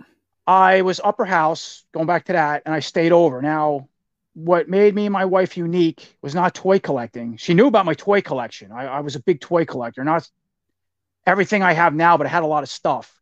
I had airsoft guns. I had that. And she was, oh, that's that's pretty interesting. So being that she's seen that as my girlfriend, I thought was interesting and still wanted to date me. And we go out. Never. It was. It, she was fine with it. It was. It was. Oh, ah, okay. It was cool. Like that. That kind of answered that question. Yeah. You know. Never mind years later with the little hangout we did, but I was over her house and she was a weightlifter and so was I and a runner. So we would go to gym together. We would weightlift. We would run. And that night we went for a three mile run or it was like 1.5 miles each way. So I was in tip top shape. I was 34 years old at the time. So I remember this well. Went for this three mile round trip run, felt great. Went out to dinner, hung out. I slept over.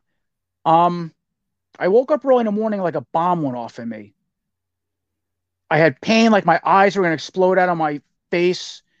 I had joint pain, like you couldn't believe. It felt like my back, my spine was going to explode. I started getting muscle twitching.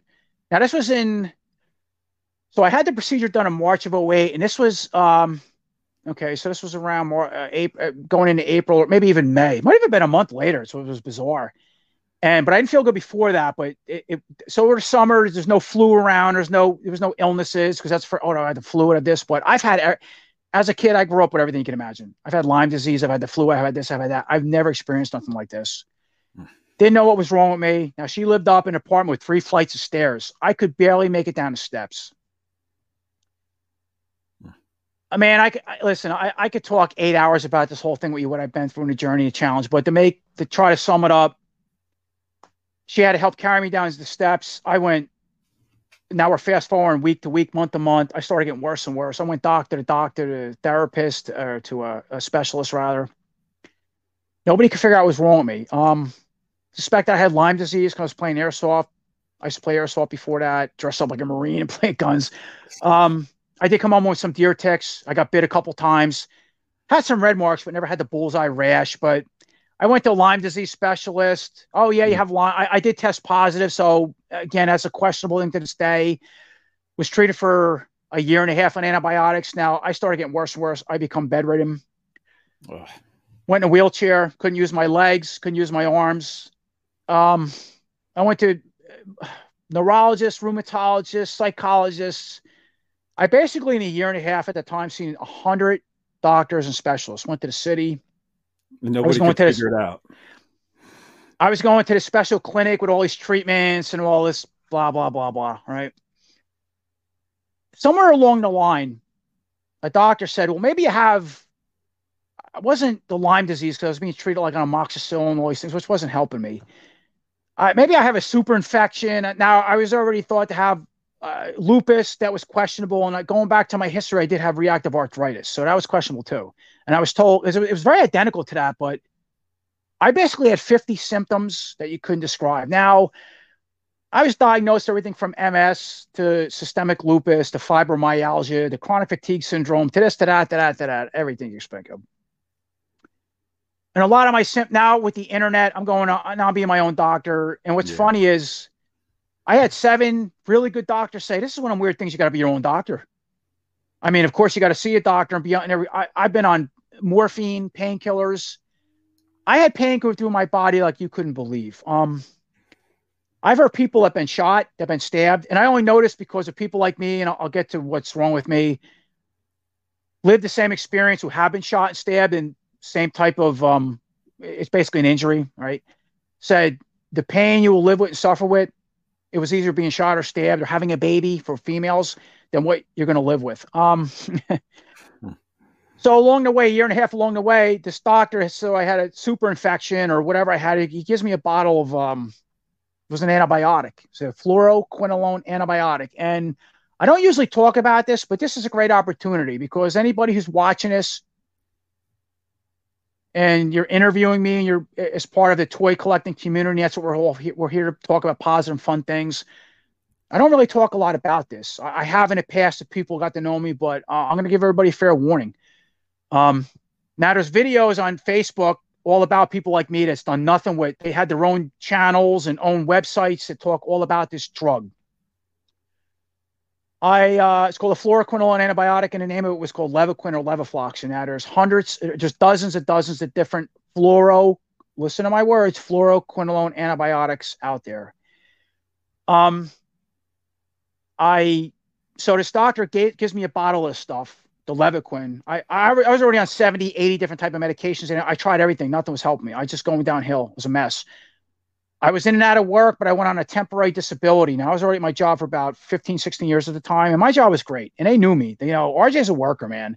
This guy, because people think you're faking it. Was they didn't know what was wrong with me. They thought I was going nuts. And my boss came over to the house one day, and I'm like this. I'm, I'm screaming in pain, bedridden, because I was out of work for a week and I couldn't figure out what was wrong me. To go uh, get an ambulance over here. This guy can't get out of bed took me to I've been in hospital, couldn't figure out what was wrong with me. They were pumping me up on Dilaudid. It was just give me tests. My tests would come out questionable, some type of autoimmune thing, but it was like lupus, but it wasn't lupus. I'll go back to your rheumatologist. Went back to him. He couldn't, you know, it was like it, it it's a rabbit hole, man. But I was given this antibiotic through all this. Whatever was wrong with me exploded tenfold. So you hear how bad I was? It tenfold. Hmm. Now, my wife at the time was my girlfriend. Now we're being our own doctors through all this a year and a half into this.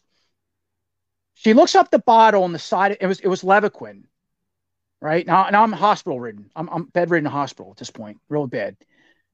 She goes on the internet. Thank God. It, and it's funny when you go under this a medical rabbit hole journey, and certain doctors go, "Oh, don't go on the internet; it'll drive you crazy." Yes, that's true. But at the same time, the internet, when I knew where to look, saved my life or just gave me some direction. She looked on a bottle and went on the internet and all these side effects. You couldn't believe what we found. Not only the side effects, but there was story after story after website after this of people sounded just like me. She goes, Holy shit, RJ, that that sounds just like you. It almost sounds like your original symptoms. I'm like, okay, so the, the bottle of pills makes sense, but what the hell was wrong? I mean, a, a year and a half before that, my wife came across this report. I call it the Bible of fluoroquinolone and it's called fluoroquinolone toxicity syndrome. It's basically what I'm injured or diagnosed with. To leave it at that, right? We'll just put that out there right now. There was a reporter that made a report called the Flox report, L O O X. And in the fluoroquinolone toxicity community, it's called being flocks. It's not even a real medical community. And what's odd is only 10% of doctors around the country even know about this. which is really sad. I've been over 100 and I've only found two to three to this day that's familiar with it and don't know nothing about it, how to treat it. So I treat my symptoms and manage the all the illness and diseases it brought about with this drug did to me and and millions of other hundreds of thousands of others. You can look it up. Devastating. But there was a report from a journalist. It was almost a 300 page report called the Flox Report. And the fluoroquinolone toxicity led to this thing. We we um, printed it off, and I remember reading this thing page by page by page. Man, what's scary is not only did it everything I've been through, it was detailed right to it was perfect. And it said, be careful. It said, do you know you could be floxed before you're even floxed and don't even know it? Did you have a medical procedure? Did you do this? I went, oh my God. So it told, and it had case reports. It's not only all the scientific stuff, it had case reports of people like me that went into a procedure, was given a bottle of pills. But a lot of these case reports of a perfect person in health, all right, I had an immunological thing, but that would come and go, would jog and weightlift and all this crazy stuff like me, work every day, would go get this drug and just like a bomb went off on you. So I went back to my original medical records at the hospital. Now, a year and a half later, I go, what's the odds of that? So I had to go to their um, records department and I had to, now I already had a, a records this thick, everything you could think of. I went back to the hospital. We had to play this game. I wanted to see my, me- my medical records from that procedure a year and a half prior to that. And it took, yeah, 28 days to get it. I had to pay $30. now I was already going bankrupt by the time anyway. So I know about a toy collection. I had to sell half it off. My wife helped me. I went bankrupt. I was in that at work. I, I left my job years later, but yeah, that mess. So again, grass ain't green on the other side. Even all the cool stuff that people say, "Oh, I'm so jealous," and you know, when people say all the stuff I have, you don't want to be in my shoes, okay? Because yeah, the grass ain't green. I've been through a lot to get where I'm at. But going back to the medical report, we get it. Flipping through pages, and part of the medical report is what was done. I wanted to see a less, list of the medications that I was given when I was under the knife. Dude, Levaquin, 500 mm. milligrams IV they put me. Now, what's interesting with that drug is that it's a third line antibiotic. Should never be put in anybody. It was designed for anthrax. It was yeah, designed, I heard it was strong enough to kill anthrax. It's an and... atomic bomb of all antibiotics. And now they're giving mm. it out, and I'm warning everybody like candy. You have a sinus infection? Oh, we'll give you Cipro. We'll give you Levaquin. Did this because it'll wipe everything out. Let me tell you something. It can ruin your life. Look it up. There's thousands and thousands of people like me. There's a black box warning. Yeah, I heard heard it could actually destroy. I mean, destroyed all my tendons. Yeah, tendon tissue. Yep. It's destroyed all my tendons. Infection, but it actually all my all like this on my hands. If you were to see under, I have permanent braces on both on both elbows. I have permanent braces on my knees. Right now, hmm. sitting here, I wear electronic with wires in my neck because I can't keep my neck. That's how I'm able to sit here and stand up. And my spinal cords are all, I have degeneration on my disc. A TENS unit. Mm. I'm on nine medications.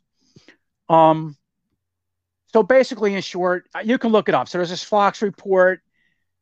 Uh, just, just go online, man. There's a black box warning. Did I try to sue him? Yeah, I had four lawyers. The last lawyer had my case for four years. And around the fourth year, I got a letter in the mail like, we fought this company. We spent hundreds of thousands of dollars. We had, I'm making something up, hundreds of clients and we got nowhere. Go find another attorney. Well, guess what? The third attorney told me when the black box warning came about, which I think went on in 08, around the same time I got flocks and this happened to me and started happening. Um, told me they can't take my case. I got to go out of state. So I got an state attorney. They had it for four years. And yeah, I got nowhere with that. Mm. I actually contacted the drug manufacturer, went to their science research department, got nowhere. FDA, hour on the phone, got nowhere. There's been thousands of people's lives ruined. Now, being floxed or being injured by this drug, it's very common to have tendon injuries and neuropathy. And uh, you can look, there's, you can see on a TV. It used to make me sick. I was bedridden and I'd have TV on so I could watch when my eyes weren't going goofy. I lost hearing in my ears. I have constant ringing. So it damaged 100% of my body. I got, I got brain damage. I got damage to my neurotransmitters. I don't sleep. Um, sometimes I can hear my voice. And that's a big thing I'm to bring up my channel too. You see, I do a lot of cuts. They kind of look cool because it kind of jumps to the point. People like, oh, I like how you do that. You do a transition fade. Let me tell you something. I didn't do that on purpose. I did it because when I sit up at a chair, an eight minute review could take me three days to do because I can't sit up like I'm doing now, or I got to take breaks. And that's why you see me moving around. I'm talking fast because I constantly I feel like there's electric spark, shocks going up my spine and spasms of pain. So that's why if I'm doing this or or I'm getting off subject too. I try to, I apologize too. I try to rush when I talk because yeah, the medication throws my brain all off and I'm I, I, I get lost, you know. So it's kind of hard to do the reviews I, I do, and a lot of people you get on go, oh, I really like your, and I appreciate that. Listen, I, I'm I'm messed up, and you know uh, I say that because some people in comments go, oh, I like to, they want my advice on editing, doing reviews that like what I do or lighting or whatnot. I go, hey man, if I could do it, anybody can do it. Because if you knew my story and I don't get into it, you could do reviews as good as I can. You just got to be unique. Again, buying figures early or whatever you got to do, or be honest or be yourself. Don't be a game show host, you know, host or you got to be different. So, um, kind of where I'm at. Uh, but I bet right now I see a rheumatologist every two months. I, I've been down a rabbit hole. I left my job and I had 21 years at my job. I finally got so bad that they just said I had a pension. You get a pension after 20 years. I was trying. I wanted to stay 40 years at my job because I would have had a hell of a pension. But I got so bad that I I what happens to me is I become bedridden on and off quite a bit. Um, the drug gave me peripheral neuropathy, gave me tendinopathy, which has damaged all my tendons. I have fibromyalgia. Look that up. Fibromyalgia too is like everybody's getting it. This fibromyalgia, you know, it's it. A lot of women get it, but man, a lot of guys get it too. And fiber that that quinolone drug, seven percent from what I read statistically of cases of fibromyalgia is being caused by the quinolone injury. And again, that quinolone drug was a third line antibiotic. It was meant to be given to people where antibiotics didn't work, like you had a respiratory infection or anthrax or something, you were dying. They would pull that out. Now they just give it to everybody. It's a very dangerous drug. And what's really scary with it is you can have an adverse delayed reaction. That's what I had. And that Flox report talked all about that. So think about that. I went to the hospital, I had a procedure, I was fine. And it wasn't a couple weeks later I started feeling well, weird. And it wasn't a month or two later, it was like a bomb went off on me. That's scary. That's some, excuse my language, some scary shit. How can you have something in your body and two months later, and I heard of cases to a year later, all of a sudden this floxing immunological phenomenon just takes, it just, it creates a disease in your body and you explode like a bomb. And next thing you go doctor to doctor, it's pain, it's stiffness, it's, you got a million things wrong. You Nobody can know. Oh, you have this, you have that. Yeah, yeah, it's in your head. You have fibromyalgia. It's the drug. And basically, so, what the go ahead. So you're saying though that um, they recognize some of these issues, meaning you had mentioned they were given a black box warning, which I think oh, is oh, very it's severe. all over the internet. For yeah. people who don't know, it's a severe yep. warning about a medication yep. that it, eh, it could be life or death. I guess right? It's well, there, there, there, has, I, I don't want to exaggerate. Yes, there has been people died from it. Most people took their life because of the pain and suffering. And you know what? I've been there. I've had pain and suffering so bad, I tend to, or I want to take my life some years back because it was like, when you have a drug that destroys your nervous system, okay, and your tendons, I've had pains that burning, stabbing, uh, tearing, um, on every part of my body, from my eyes to my face to my limbs to my chest to my back. I get muscle twitches. The tendinopathy in itself, or the tendonitis, they call it quinolone induced tendinopathy. And people know with tendon injuries, okay, you get a tendon injury, you weightlift, you get a tendon injury. It's tendonitis. You can treat it with ice and rest. This type of tendinopathy doesn't respond to anything. It's very bizarre because the Flox report, okay, talked about that it's not a normal tendon injury, injury, excuse me, the drug basically damages all the DNA. It damages your mitochondria system. Hmm. It damages your peripheral nervous system. So it, it, it has, in certain people like myself, which is, oh, here's another thing too I should mention. The drug manufacturer or the literature out there says it's 1% of people end up like me. Okay. All right. That, that's true. 1% is tens of thousands of people when a drug's being given out to millions and millions of people. Now, being flox can happen to anybody with the drug, and um, the black box warning says all kinds of things can happen. I've met a lot of people have taken that drug because I've met people go, oh, I've taken that drug and I was fine. And I met a lot of people said, oh, yeah, I took that drug in my elbow, or I got this tendonitis in my knee or, or my back, you know, whatnot. And they did get better. There are people that do get better, but there's a lot of people that sets off this like me and you never get better. And there's a lot out there. And some people take years to get better, or certain things get better, wax and wane, and some people never get better. And pretty much the rule is if you're not better, whatever symptoms you have in your eighth, ninth year, you're done. They're permanent, irreversible injuries. On my 10th year in, and I have a lot of shit wrong with me, and they're permanent, irreversible, and there's no way to treat them. So I manage them by going to rheumatologists with pain medications and everything you can think of. They take the edge off, but I can't have a normal life. I can't go on vacation. I have to be very careful what I do. If I overexert my tendons, I'll pay for it. The next day or two, and if you look up fibromyalgia, chronic fatigue, or any of these uh, lupus or any of these illnesses, it's very similar to that. Somebody has a good day, they push themselves and do too much, and then they can't get out of bed for one, two, three days a week. The flare, they call it flares. It's, or in my case, it cycling. So it's kind of what I live with. Yeah. and know, here I am yet yet you're such a positive person you know i wasn't and, always man I, I wasn't always let me tell you something that I'll, I'll bring a good point up to that too just so so people can understand that um when you go through something like that that draw and you can look it up with people too who have been floxed right but anybody has chronic illness i'm not the only one listen there's some bad stuff out there there's people like my dad who Gehrig's ms cancer lupus um which I have. Oh, the drug gave me lupus, and it was funny you caught that in our text because I was like, "Yo, I have lupus." You go, "Okay, lupus could be," because I don't try to get into this because you see how complex and how long it is to talk about. And you're like, "Well, I told you, like a drug, it was drug induced lupus." You go, "Like, yeah, but if," and you're smart, and I, I give you credit because a lot of people don't catch it. Oh, yeah, you got lupus, my sister, my blah blah blah, and it's easier just to leave it at that. But you were like, well, "Yeah, but don't if you cease the drug, doesn't lupus get better?" And you have me. I'm like, "Yeah, you're right." But this type of injury, it's a little beyond that. You don't get better. Yeah. Where normal drugs that create lupus, and there's several of them, there's quite a bit of them. When you stop the drug, the lupus goes away. My t- mine didn't because it wasn't just a normal type of lupus. The drug caused again tendon, immunological injury, permanent, irreversible nerve.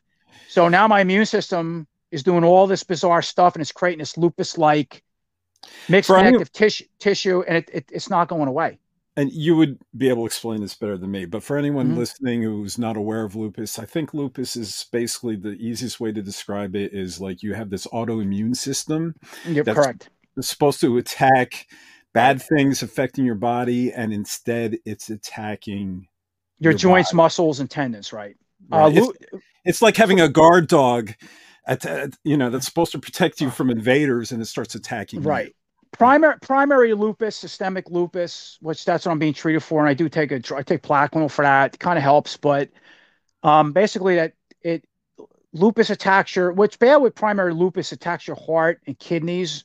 Uh, my wife has a friend that has that type of lupus. Um, it deteriorates your joints, all that kind of stuff. Now, this quinolone injury too, as I said, in, in a case like mine, a one percent, it affected several mechanisms in my body. Okay, and it also gave me a degenerative type arthritis. So broke down a lot of my discs. I've had injections in my neck. So as I sit here, I also have degeneration breaking down. I my right hip I lost 30% of the cartilage because of it. My left hip, my I don't walk right. I have a cane when I go out, you know, that kind of stuff. Um it's very similar to that, yeah. But yeah, but primary lupus. So it's basically they're all im, im um autoimmune conditions. And I, yeah, when I have blood work, I basically come up with some kind of bizarre autoimmune condition, but it's not specific. The primary systemic lupus is what's very weird. Hmm. And again, when you read about the records and the drug, and if you spend all the time and years like I did, you see all these case reports of people and doctors, especially saying the same thing. And the drug company's aware of it. And it's still on the market, and there's many formulations out there. So I'm just giving you fair warning. And when I was under the lawsuit, I couldn't talk about it too I was under a gag order. Now I got nothing. Yeah, I'm free to talk about it. And you can look the company up. Johnson Johnson makes a drug. You know, and they have a million law, a lot of you know, but they have a lot of lawsuits against them on TV all the time for stuff, nothing new. And I, I might have said this already. Forget my brain and medications, but I remember one of my worst things. And toys, how they save my life. Right? It's funny how long we can get into this, but uh, yeah, thank God for the toys. I got to throw that in there because this podcast about toys. Um, I remember being bedridden a lot, a lot more than I used to be, and I, I am quite a bit now.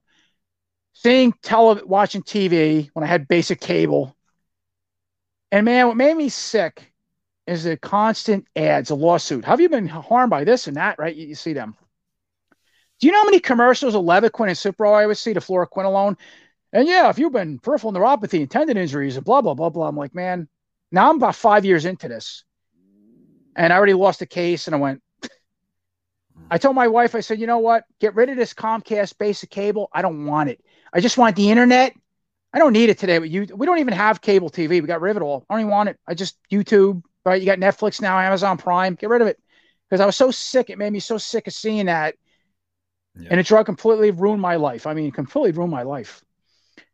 And uh, yeah. So fast forward ten years later, here we are, and. and that broke me mentally. It broke me spiritually. It broke me physically and emotionally to where I wanted to take my life. Um, I had no purpose in life. I lost my, I left my job, retired my job. I lost, left, retired. And I, I already, I, I had a big toy collection, but I didn't even fold my toy collection. We actually sold a lot of it off at the time, half when I was going bankrupt, you know, and, um, where I'm at now, I was so bad. I would sit for weeks, months on end, wouldn't even come out here to interact with my stuff. Now, of course, I didn't have a YouTube channel at the time. I wasn't YouTubing. Um, and I just laid in bed and I suffered and suffered. And my pain would be like, uh, if I had a good day, it was a four, but usually I would live in a seven, eight, or nine. So go figure that. A 10, you're hospitalized, which I've been many times. Now, I've tried a whole array of medications, and like I said, they take the edge off. And even the medications to this day, keep me between a three and a seven. And I constantly go back and forth depending on my activity, depending on the weather, depending on all kinds of crap, you know. Right now, sitting here with you, I'll give you an example. I'm about a five and a half. I'm moving around a lot. I'm okay enough to podcasts. I, I am a little miserable, but thank God to this. Thank God to the painkillers I took out here. I, I I can do this. And tomorrow I'll probably suffer uh, my back and neck, and I get, but that's okay because I'm glad to do this because I suffer anyway. So I learned to have a positive mindset, going back to that question, because it got so bad spiritually and mentally that it broke me, broke my marriage. Uh, me and my wife were, you know, I mean, here we just did a thing not that long, year ago, a while back, and we, we, we hit a pretty dark road. And what's funny is I had to, because of YouTube and stuff, discover spirituality I, hmm. I, wasn't the most religious person. I mean, I believe in life after death and ghosts. Oh, I got some cool stories with that too. we can talk about that too. Childhood, I've seen some weird stuff.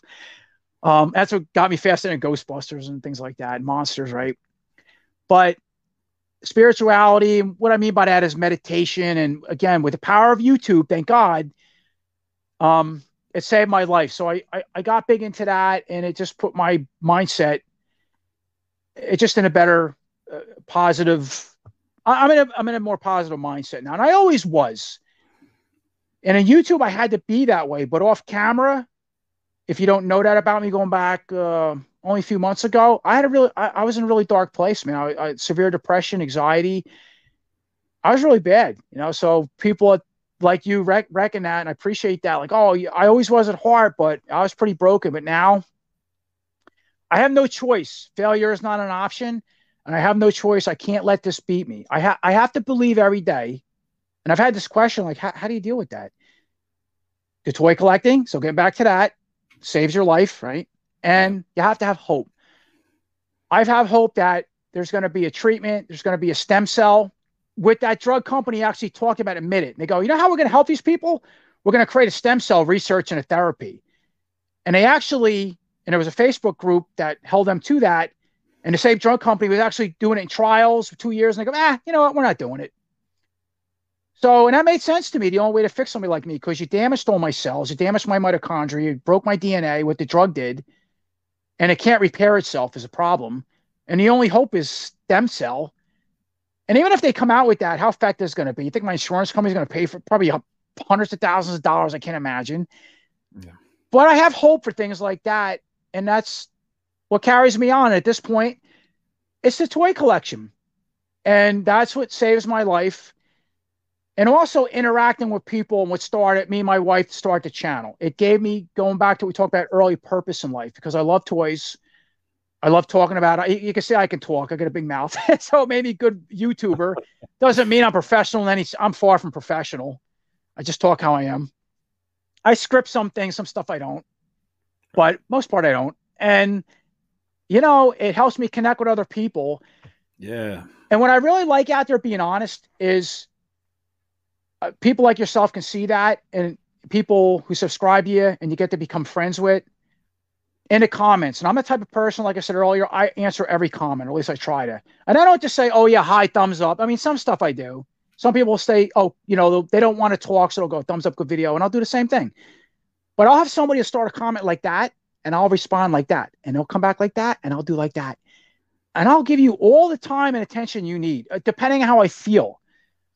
Where there's people on the YouTube stuff, you know, saying, oh, yeah, if you, uh, membership subscriptions and I could do all that. I don't do that. I mean, good for you if that's what you got to do or you know um oh yeah, I'll talk with you. I've seen people like mention that, you know, like if you're subs- you know for $3 a month I'm like I, people ask me, "Oh, you should you should do a subscription." I'm not going to do that. I am monetized. Me and my wife are. We do make a little money with the ad revenue, but I don't there's a they have a new thing now where it's a, a, a tip donation tab or something. I don't mention I am now. I mean, yeah, you, you want to support my channel, donate, but I don't I don't ever say that we're a lot of people do. And I get it. You got to market yourself. But I treat you like your friend and like we're two people hanging out, and you're very important to me. The, a lot of these people, and I bring that up because it's a, it's amazing in the comments of how many people got to know me and trust me. We we become friends, share their life stories with me. And do you know how many people out there who suffer mentally, depression, their wives, or in this case, going back to wives, hate their stuff, yeah, suicidal, they're disabled. They have a lot of chronic pain. This is stuff people have been communicate, communicating with me quite a bit. And then they opened a door at me because they must have heard me talking a little bit about my illness, but, illness, but I never really got into it like we are now. I really appreciate that. To anybody watching this, that means a lot to me, and, and I'm glad that my channel and what I do means a lot to you. So you see how it all comes full circle. This toy collecting, we're all in the same boat, and the grass ain't greener where I'm at because I got a lot of cool stuff I went through a lot of hell to get it. And even then, and here's another sad point too with my toy collecting. I can't even enjoy some of my own stuff. That big Snake Mountain or the Castle Grayskull, things are heavy. I can't even move it. My wife has to move it. We just set up everything different. In the picture I gave you, there's a different layout now. We want to do a tour video. I couldn't move half that stuff. My wife, I can't even play with my own toys. I mean, aside screwing around my figures and my hands and stuff. A lot of times my wife will set up, take things out because my tendons or I can't sit up long. I can't even play with my own toys, and I got a garage full of stuff. How how sad is that? Because of the disease, the illness, the pain, this, this injury I have. Right. So don't feel bad out there. The grass ain't greener, is what I'm saying, and and it's important. You guys mean a lot to me, and it, it, it listen. Whatever you want to share with me, I'm here to talk about it with you because I'm, I'm in a very similar boat. You know, I'm not rich. I'm not, you know, so yeah, it's one of those things, I guess. And you know that's awesome and it's inspiring and um, you know and and just in general um, you know the the community of it can be so rewarding you know absolutely. and, um, and just the art of collecting. You know it's it's not our fault we collect. We were programmed at an early age. You remember absolutely. every, every uh, television toy commercial announcer told yep. us collect them all. And, on yep.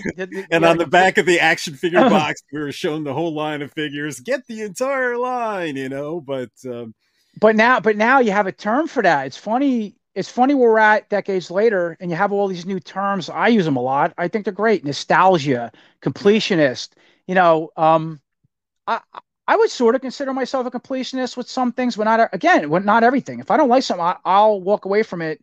I won't buy it. I won't review it because I want to be honest. I like it. I'm showing you what I like. I'm trying to be positive about it. If something's bad, I'll call it out. But at the same time, I I do like the card art thing, and there is a part of me that wants to collect them all. Yeah, so yeah. I totally get where you're coming from, and we're all, we're all like that. Yes, it, it's very seriously collecting uh gathering has always been a um rewarding function of human behavior i mean as old as time you know? Um you can even find animals that collect you know you, you know when you're called a pack oh, yeah. rat? There's a real pack rat that actually collects things no joke. Hey, man. That, uh, that's a that's another a good point too. Yeah and you, uh, you, you gotta be you gotta be careful with the collecting I've had these questions too because in a way, in a in a, it's kind of a, it's hoarding in a way. I have it. I have bins and bins and bins of stuff with all bubble wrap put away. Now I'm very meticulous. One thing with me, I have a type A personality. I'm very meticulous. I don't like dust. uh, I'm very neat, but my health prevents me cleaning properly. So my wife takes care of a lot of it, vacuuming and, and moving things around. And oh, I got it. That's another interesting to- thing to a topic about toy collecting. Um, how complex it can be with where you're going to store your stuff, going back to the girlfriend, the wife, or what your yeah. other half or boyfriend, right, thinks about it. Where you're going to store it. Um, you got to worry about humidity, mold issues. Uh, I have a dehumidifier your st- fires, uh, stuff getting stolen. Uh, collecting, you don't control your stuff; it controls you. You got to remember that. So, for something that's so rewarding, it's well, kind of a curse, and you got to have a there's a strange balance with, and then the cost, and then trying to collect them all. Yeah, you you you know where you're coming from. Now, I want to well, ask you a question too, real quick. What is we kind of go off topic a little bit, but what is your are you married or you have a girlfriend? I'm sorry. Yeah, no, I'm married. And, okay, cool. I um, thought you um, said that. Yeah. What does your wife think about your current wife now? Think about your toy collecting. How did how did how does she handle it, or what's her thoughts on it? Well, look, uh, you see my wife in the video, and she kind of pointed out my flaws, and I, am sorry, we got to, but the, that real quick, she was honest. Yeah. And going back to the YouTube video, she kind of got off track and forgot of all the stuff we're getting. But at the same time, money too. She's like, where'd that thing come from? And I don't remember that, and this and that and that. And there was some things that I got that I didn't review, and she caught the eye on with all the, the the, mess I got. And she's like, "What did that cost?" I'm like, uh, sixty, a hundred dollars. Uh huh. Uh huh. you can't blame them because the stuff is. Uh, listen, I, my house, all the bills come first. I've I never uh, through my mess and and lost a job and my pension. I've never missed a bill. Things are getting tighter and tighter this month, for example, trying to get that attorney, Yeah.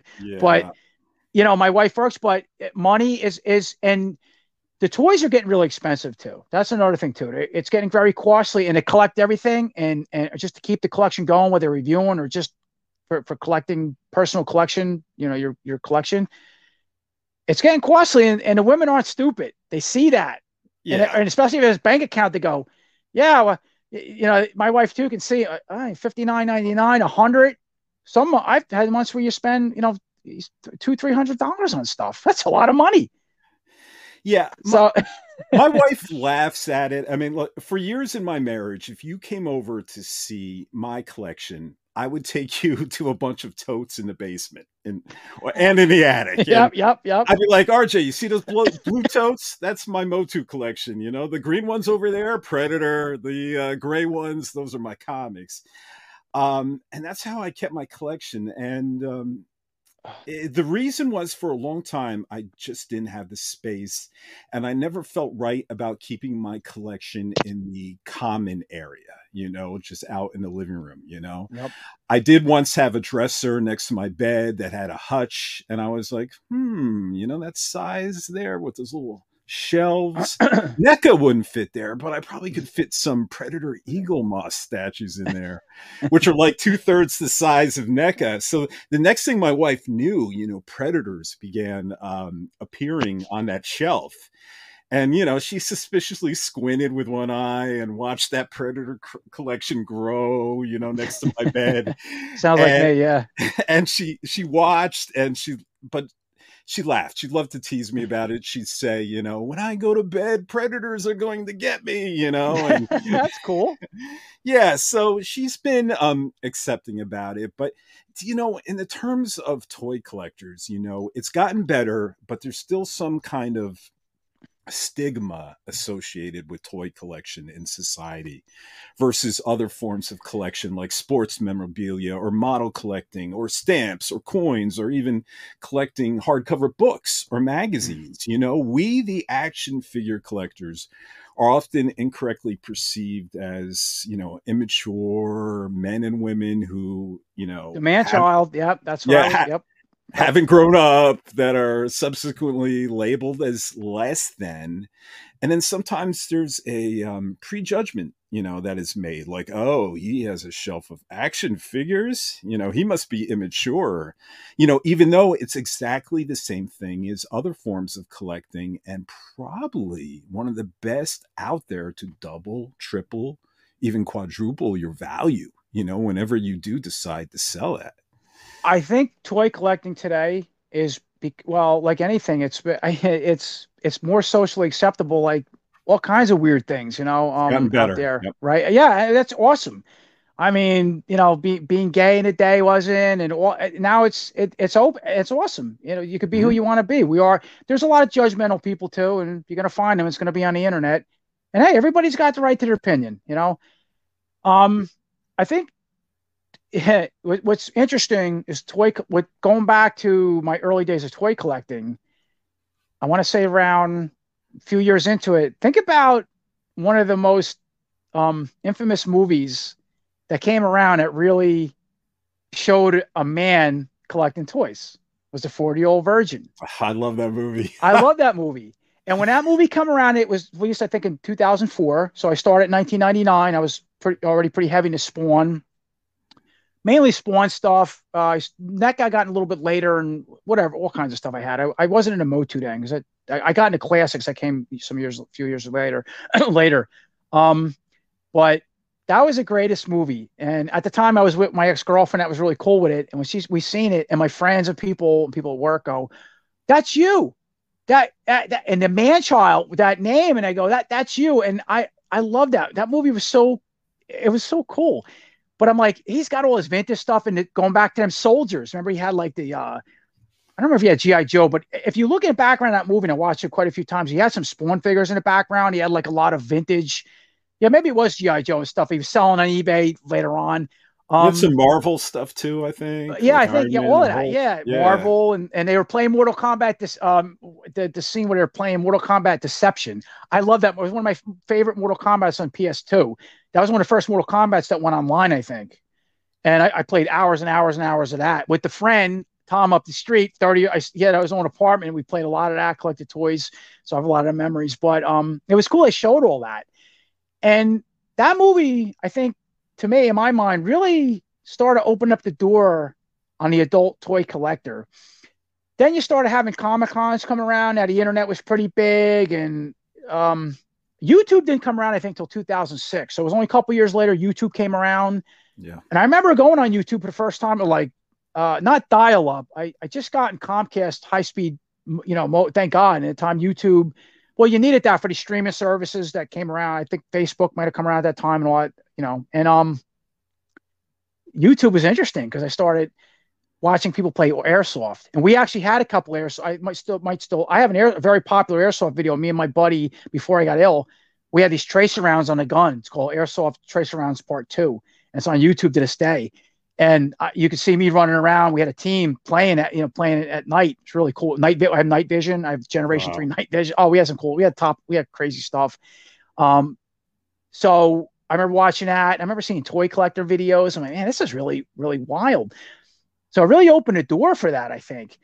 And then as time time went on, uh, yeah, Sandy. So I said to Sandy, I guess I don't know when that came around, but that started becoming big and people started dressing up and um now it, it was funny because I met other people like me that would go off to Toys R Us, KB, and McFarlane, and all these toy companies. I think Hot Toys come around, and um, so NECA was becoming big, and McFarlane. But if, if you looked at a lot of these toys, they were really bizarre to me because they didn't look like something meant for kids. They looked like something for late teenager adults.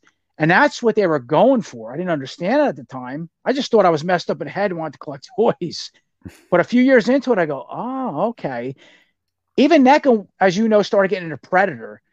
Um, I remember, so I was big into McFarlane. I remember I was I was going to this treatment clinic.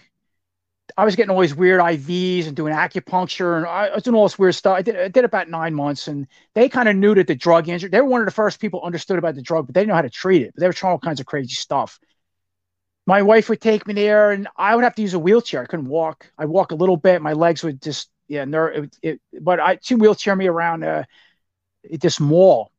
And I remember going into a, um, I don't think it was KB and it was a smaller mall. It wasn't the first one I went into when I first started co- toy collecting, but it was like a hot topic, I think, right?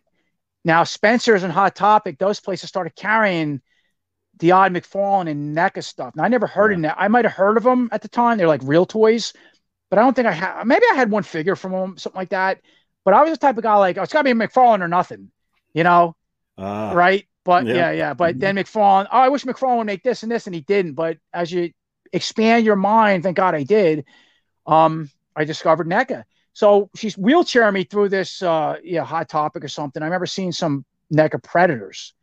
I think it was and some aliens out. And I remember looking at these packages. They were so awesome. The detail. I'm like, who, who the hell is this stuff? You know, we picked up a couple of them. Well, that opened the door for NECA for me because McFarlane was kind of doing his own thing, and he, he made some the um what he uh it was the horror he had a horror series right that had right Jason the Freddy which I had some of the stuff the NECA the Predator but NECA stuff McFarlane kind of put McFarlane stuff is incredible detail but he kind of put of his own weird spin on those figures they didn't look accurate and I still mm-hmm. have them NECA did it right to the movie I mean as best as they could for the time now the stuff and I I, I just did some NECA Predators unbelievable yeah. So that yeah. kind of opened the door for me. But the adult toy collecting really started firing up around that time.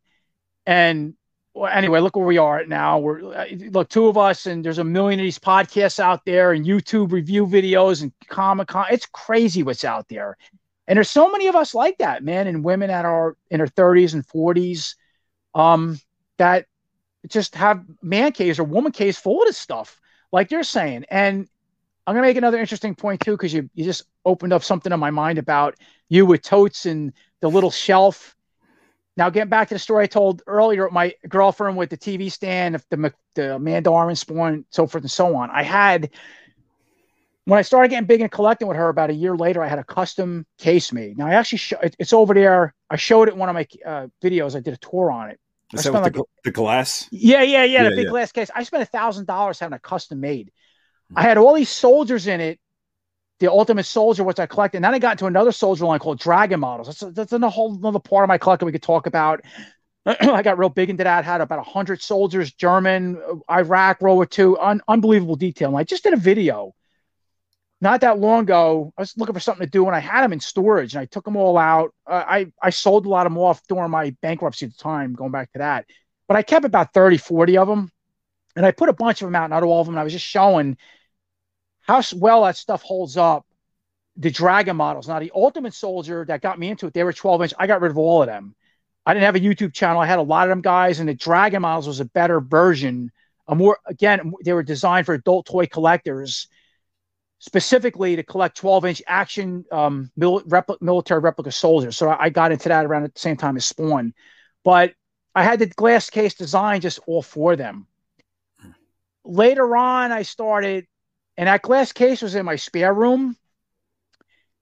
And then my collection got bigger and bigger. Now, what I sit in here behind me, and you've seen the tours on this, is this is a 12 by 28. Considered a shed, but it's actually garage. I don't have a garage door, but it's a it's it's a built like a house. And I specifically borrowed money at the time. I had this built in, I think 2005 was completed, and I had it specifically designed as my man cave because I started having these. Um, I had a little bike shed at the time. That's where I would keep my stuff. And this was a time my my wife now would come in and see my toys, and a lot of the collection spread between my house and that little ten by eight snap together bike shed. It was it was the man cave, right? I had mm-hmm. bikes and I had tools set up in here, and that's and I had I, I, built these like shelves around. That's for a lot of my my spawn toys. So I had a combination between the house and the shed. And she would come in there and thought it was pretty cool. But the collection got bigger. I had this man cave shed built 2005, and I remember doing. I, me and my buddies before I got ill did all all the work. We had the outside. I had the framing done, but we did all the inside. All the custom work's done by me and my buddy Tom and his brother. So we did all the work. I put pergo floor and a light, all that stuff. My neighbor did the electric, and um, I I no, I pulled all the electric. He wired it all. I pulled it all, and um, that yeah. Now what you're seeing that's that's where all my stuff is now, and I don't. I have one little shelf where I lay at night in my bed with a He-Man. I have a classic He-Man. I have a lobster boat that I built reminiscent to my diving days and my father's a commercial fisherman. That's why my tour I have sea creatures and all that weird stuff around a coyote and a glass case tour. I have a lot of them. That's a whole nother psych- psychology of my collecting because I always love miniatures. I always love. I always grew up in the water to see creatures. I wanted something peaceful. I talked about that uh, it's a dedication to my father. Yeah, my scuba diving, and I, yeah, that's why I have all that stuff. So that, that's kind of weird because you come in here, I got Spawn, Monsters, Motu, and then you go to this 200 PC creature thing. You're like, what the hell is this? and they're really highly detailed. And they're they come from Japan. That's all Kaiyodo, so that's a whole nother thing. And I got a, I got a whole tote of that stuff. But right now, everything is in a man cave, and I only got one little shelf in my bedroom with a He-Man, with a boat, and I have a Predator. Just so I look at it every day, just to re remind me of how important my stuff is in the shed. Where days I can't get out of bed and do reviews and enjoy this collection. So yeah, that's So- it. So, which is your favorite? I mean, if you had to pick Ah. like one favorite Motu figure and then one favorite Oh, figure boy. overall, man, if you had to, you know, gun Right. to the head, Oh, I love this one. Yeah. what would you? Well, that's a good one. Um, if I had to take, yeah, that's a good. I thought about this whole place ever burnt down or the rolled end, and I had to take. I always, I always gave myself. All right, you're, you're killing me here. All I always gave, my. I always gave myself a dozen favorite figures, but we'll go with the one. I, I always go to a dozen. Well, Um, it would be my Motu Classics and card that I always show my view. I always have everything card. I get people make fun of me like, "Oh, why isn't card?" I go because I paid a lot of money for that. And hey, you want a comparison at a card? Wait, you know, wait till Pixel Dana gets it. He has everything at a card or somebody else. I'm just kind of, I'm not here to show you the classics. You know, uh, a review on the classics. I'm just kind of showing you the card next to the origins and mass first, what they look like, and blah blah blah. You know, I'm not. It's that kind of. It's a it's a weird thing to review. I tried to bring them in, but I try to show you how good the Masterverse or Origins did and how cool the class or hold up or something like that. But to answer your question, and I'm looking up at all my classics now, they're everywhere. Oh boy. All right. If I had to take one figure out of all my Motu classics in card, and that's my favorite line, I'm gonna have to go with He-Man. I'm gonna take the classics He-Man with the chest armor. And I actually have one out of card. If you spin the camera, he's he's behind me. I got one out of card and a battle cat. See my hand? uh, So that's a classics battle cat, and that's a classics He-Man. He's got a 2000X power sword, and that came from the um. He came from the uh uh the two pack when the classics first came out, the Superman He-Man two pack or something like that. That's okay. where he came from because he has yellow wrist bracers. He has some variations compared to the He-Man in card. Now, I actually I have all the classics. I have every one of them. For, I, I'm missing a couple guys here and there. I have all the everything, all the class. I have all the classics collection. I'm probably missing about several things because I just didn't want them or I just money the time. Like like uh, I, I got She-Ra and Swift Swiftwind, but I never got uh, I got Bow, but I never got Bow's horse. Um, I didn't want it. I never got a Granamyr, that dragon, which is cool. You kidding? I- oh, that's I know uh, it's on the list. It's on the list. I did see one on eBay for like five hundred dollars. there's Granamyr right there. Oh, Oh, yeah, you're I killing know. me. You see, you, you, you beat me there. All right, you, you you got me. Um, I see him. Yeah, I can see him. The, you got the it's the red one. Yeah, it's the He's- red one. The red. Yeah. Yeah. there's a red and green Veer. I never got a Granamyr, but I do have it written down. And believe it or not, every other month I go, I'm going to get a Granamyr. and sometimes you see a deal on eBay. Yeah, deal for 350, 400 bucks. But now an attorney come up and go, well, he's off the list, you know. But at some point, I do got to get a Granamyr. Um, you got to have it. I have all the stuff. I got the classics, classic. I I, I get everything. Uh, And- and but there's two- several things I don't have in. Granamyrs, man. There's the green one from the mini comics. You have it. You have the, you have the green one too. No, I went for. Oh. I, I went for the filmation one. Yeah, I think the green one was a San Diego Comic Con, right? Yeah, yeah. Yeah, the, the red one. think- I want the red one. The red one's the more. I think he's a pricier one, believe it or not, from on eBay. I'll get one someday. Hopefully, it's on the list. But out of all the classics, yeah, to get back to that, I have pretty much everything besides several things, and the Granamyr is one of them. Um, I'm gonna go with the classics He-Man. Now, Super Seven had the license, and they re-released six original figures, and I'm looking at them right now. My there's Ram Man, He-Man, Faker, Skeletor and oh Teela, but I didn't get the Teela because I already had the classics. I have a couple different versions of Teela, so I didn't I didn't get the Teela. And somebody else, I don't I think Man at Arms, maybe it was Man at Arms, I don't know. But I'm looking up there right now, and that card when Super Seven re-released them, I like that one because the the card art is very reminiscent to the origin what the origins did. Exploding rock. Here you go back to the vintage nostalgia. yeah. So I can't get up to get one, but you know what I'm talking about. Um, you get the multiple heads with the He-Man. You get the vintage Inspire head. You get the classics head, and I think they even have a Ulor head. You get the sword, the axe. The, the, the I think there's, I can't see from here. I think it might have the mini comic or it's a, a mock mini comic. But if I had to take every figure, I'm gonna go with the classic Super Seven, that He-Man done because it's He-Man. He-Man was what started it all. And going back to what saved our lives as kids, if you watch the show that made us, then, then I think it was a net, one of them Netflix did at the time.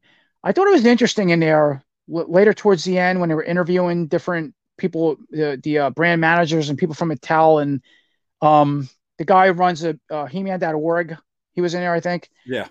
right. And um, somebody had said something there that towards the end of the video that He-Man and the Masters of the Universe, the vintage stuff, stuff even today, saved our lives as kids. It's all we had. And I went, wow. Just like me growing up with my weird childhood with my mom. And I, I always tell people this my childhood sucked, but I had a lot of fun. Thank God to my stepdad. Thank God to the He Man toys. And something about that toy line, especially He Man, he was a very, and that was the idea of it. That's what put that, uh, uh, uh marketed it in our brain, like you were saying earlier. It was, uh, you, you hold the power sword up, you were no, yeah, goofy Prince Adam, and you could transform to the sky. It was intelligent. He was compassionate. He had just the muscles. He had a great look. He had a good personality in the cartoon and in the toy looked really badass. But you wanted to feel like that. When I was a kid, a lot of us were kids at that time in a very vulnerable position or lost, or we had problems at home. You wanted to be He Man. You wanted to be that guy. And that's what he did. And now you carried it over years later, and he's a good looking guy. To, you know, I was a I was a weightlifter, wasn't a bodybuilder, but you wanted to look like that. And all right, you know, there's some weird things. I mean, it, you, you laugh at it like a guy runs around in furry underwear and, but, you know, and uh, all this stuff. But you ever look at a weightlifting competition? Yeah, that's what they do. They wear skin tights or it goes back to wrestlers. How many people like wrestlers and they're oiled up? They got these tight, tight things. And wrestling was awesome. And that really goes well with Motu. I mean, that's what the Origins did, that whole wrestling line and it works with it. I, I, didn't collect that, believe it or not, but I used to love wrestling. Hulk Hogan. I grew up with them guys in a day, and oh, Sergeant Slaughter, Sergeant Slaughter, and yeah, all of those guys. Yeah. And that was around the same. You know, you were able to look up to those guys as powerful. You know, they were just powerful influence. Even the bad guys, you like them. So you like Skeletor and yeah, just how colorful it was, the muscles, and it, it saved us, and it planted a seed in our brain, at least for me. And now layers later you can collect a line like the going back to the classics or the Masterverse, or they all do something different. The classics, to me, I never thought in my life they would ever come out with the classics because the classics, and I get this on my channel all the time, especially comparing to the Masterverse or Origins, but especially the Masterverse. I like the Masterverse lines, trying to do something different, but it's very mixed on people. They either love it or they hate it. And part of it goes back to the hate for that Revelation court, you know, the season one and two, the whole thing. Um, I there was yeah, things lo- in a Revelation I loved, cartoon. I loved your Teela video where it said like positive video or something like. I oh you I, actually had that in the subject, you know. I, I mean? yeah, I yeah. listen that that figure. I still have her. I liked her. There was things with that show I liked. There was things I didn't, to be honest. Um, and I get people in comments like that show was garbage. Kevin Smith was a liar. Yes, to be fair, it was marketed incorrectly. Okay. I don't, you know, maybe if they just would have said, um, okay, it's going to be a show about Teela, we're going to kill off He Man, blah, blah, blah. I think, and they would have been honest about it or marketed it better. And this isn't my words. I kind of thought about it as I listened to other reviews. I go, yeah, that's the truth. I got to be honest. I like Kevin Smith. I like all his movies, Chasing Amy, Dogma. I, I love the guy. I love his movies, but you know, all right, I don't know what went wrong. Maybe he had an influence and uh, from Hollywood, and oh, we got to make it more this and that, and you know, make her a stronger female character because you see a lot of that in a lot of our movies today, and that's a whole other thing people rip apart. And oh, they're making a, a whole female and this and that. Uh, yeah, it is what it is. That's what people do. There's things I don't agree with. There's things I do. I mean, you got to try different things. But I did like that Teela. I really did. When I got to 2.0, and I remember saying that video, but hang on to your horses. They're probably going to make, if, if the Masterverse line continues, a 2.0 to look like the cartoon. I don't see why they wouldn't. And a Beastman, and they did. And I did switch the heads out. I didn't mind that head sculpt, but when I did get the long hair one, which is gorgeous, I put it on that first body, and then I kept the 2.0 just like she looked like reminiscent back to that vintage nostalgia because that's what it was trying to go for in that early part of that season one of that cartoon. They try to, you know, um, go back to the classics, and so I get that comment a lot on my videos all the time about the. The classics is the best line I ever did. Now, to be fair, the Masterverse has pinless joints. You can find it in retail retail for the most part. I mean, we, we all right, that's a whole nother story, but it's cheaper. The artic okay, the articulation's better. I said that right, and the pins are all hidden. And if you couldn't afford the classics, it's the best option to maybe get a newer He-Man, to get your Teela, to get your Spikor, and they look pretty cool. And they do go well side by side with the classics. And there's even armors in certain parks you can mix and match, depending on a figure. Not not every figure. Um, I think it's a great line. I'm, I I love the Masterverse, but the classics were I think was the best line ever made because not only the figures the way they were modernized to look like the vintage, but um, yeah, just the packaging, the accessories that come with. I mean, it's like taking that vintage toys we love as kids and making it, yeah, a more modernized adult, for, you know, uh, with better aesthetics, better sculpt, better uh, deco, articulation. What's still pretty good. Masterverse is better, and um, yeah, you can tell it's definitely for the adult toy collector, and that's what it says on it. And it, it's the greatest line ever made. But unfortunately, the classics line ended. And Mattel, they kind of did throw hints in in a pod, uh, um, some months back. It might have been Sandy. I think Pixel Dan or something was interviewing him, and he goes, "Hey, we ever bring back the classics? Because that's always something people bring." And they go, "Ah, well, you never know." So for now, you know, we got the Origins and the Masterverse, and that's the best we got. But uh, yeah, the classics are my favorite line, and that He-Man will be the one I take, and he's my favorite, and that's why. yeah, um, there's a lot of things to touch on there. So I am. Oh yeah, we could talk. We're jumping back and forth. Yeah. You, you know, you, you open this door, it's a rabbit hole. There's so much to talk about. it's just how deep the stuff can get. You know. well, well, first, um, you know, my favorite figure comes out of the classics. If I had to take one figure, yeah, what, be, what would be yours? It would be the He-Man um, Club, the He-Man 2.0, the Club Grayskull Filmation, not the Super 7 one that comes with the three heads, the robot right. head and stuff, right? Head, but the Club Grayskull Filmation He-Man. Um, I actually have that uh, right next to Skeletor, uh, right there. It's hard to see. Now but, he. Um, he didn't come in a box. He came in a regular card art with the no, he came like, in. He came in that slip he, box. Yeah. Oh, he did okay because I have the other one. I have the two Super Seven made, the Skeletor and a He Man. I have them hanging up in a card art from Filmation with the multiple heads. They're they're great. They look like they jumped right out of a cartoon. But I, I think this those. one was better. I think it's an actual different head sculpt. Okay, um, I, I, it's hard to see, but I, I know yeah. what you're talking. I don't have that one. See, I didn't collect all the Filmation from Super Seven. I, I collected all the classics and some, but not everything. You know, it's I, I kind of yeah. By that time, the Origins and Masterverse come around. Come around. I think Super Seven lost the license anyway. I just start mm. start going down that road. But yeah, that, that's a pretty cool one. So that so you so, would take that's the one you would take. Yeah, and I'll okay. I'll, mes- I'll, message you the figure so you can take a good. Yeah, yeah, I definitely. want I don't know if I could grab it, but I don't know if I don't know if that would work. If I actually. Yeah, go ahead. I'm. I'm it's cool. Let's see. Let's see if this would work. See, the light is too. Oh yeah, okay. That's it's very similar to the yeah. one I have, but yeah, I, I oh yeah, the face sculpt it's that different. looks great. It's different. Yeah. Okay. Yeah. He, he he looks a lot more like filmation and he's got and it and that other one seemed a little more translucent the super 7 one with the multiple heads it seemed the, the paint itself, was also very sticky too something didn't look right with the tan on i noticed it's um too shiny yeah Super um, Seven. I'm, I'm glad they took the license, but the Super Seven did have a lot of QC issues with a lot of the figures. Uh, that yeah. was, un, you know, unfortunate. That's the ones I got to take out. I have a lot of their classics, and I, I don't have them at a card, so I, I don't. I maybe I have a couple spares. I don't know, but like their Thun- I love Thundercats too. I grew up with Thundercats. I have Wave One, Wave Two, and some odds and ends from Super Seven. Like Wave Two, for example, took two years to get had Factory. That's the one with the big um Mumm-Ra. Uh, came with uh mm-hmm. Tygra. Yeah, and I, I reviewed.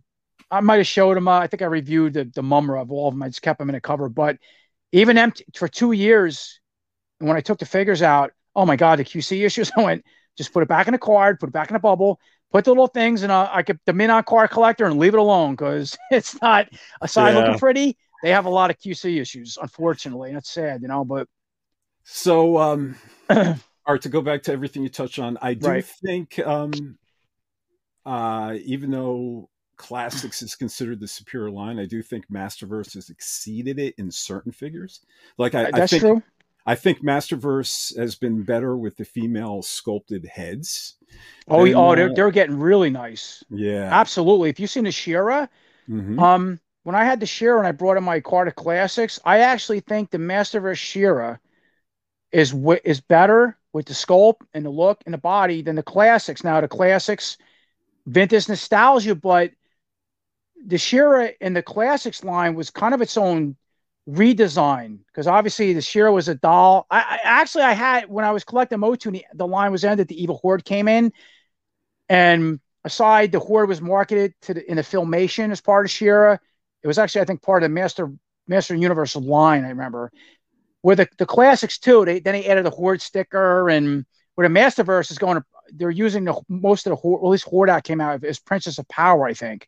But that She-Ra, and I think was way a lot better than I love my classics, its own thing, but was way better. And I see the Frosta coming out soon. Looks gorgeous compared to my classics Frosta. And the Teela 2.0 too. The, the face sculpts is getting really Great good on the. Masterverse line. I Absolutely. I think Evil Lynn as well. And then Uh, um, yep, with the long hair, beautiful. I, I have that one out with the long, yeah, awesome. and then and then like figures like Triclops for me. Be honest with you, I think that the Masterverse Triclops, all in all, is better than the classics Triclops that had that. Yeah, more- Yes, that that that was a cool Triclops. I remember reviewing him, and um, I, I mine's not mine's not out of card, but that's a mix for me to be honest, because the, the it's just vintage nostalgia. I like that green one going back to the origins, how cool it is. But then eh, that's what's neat too with our toy collecting. You know how we can go.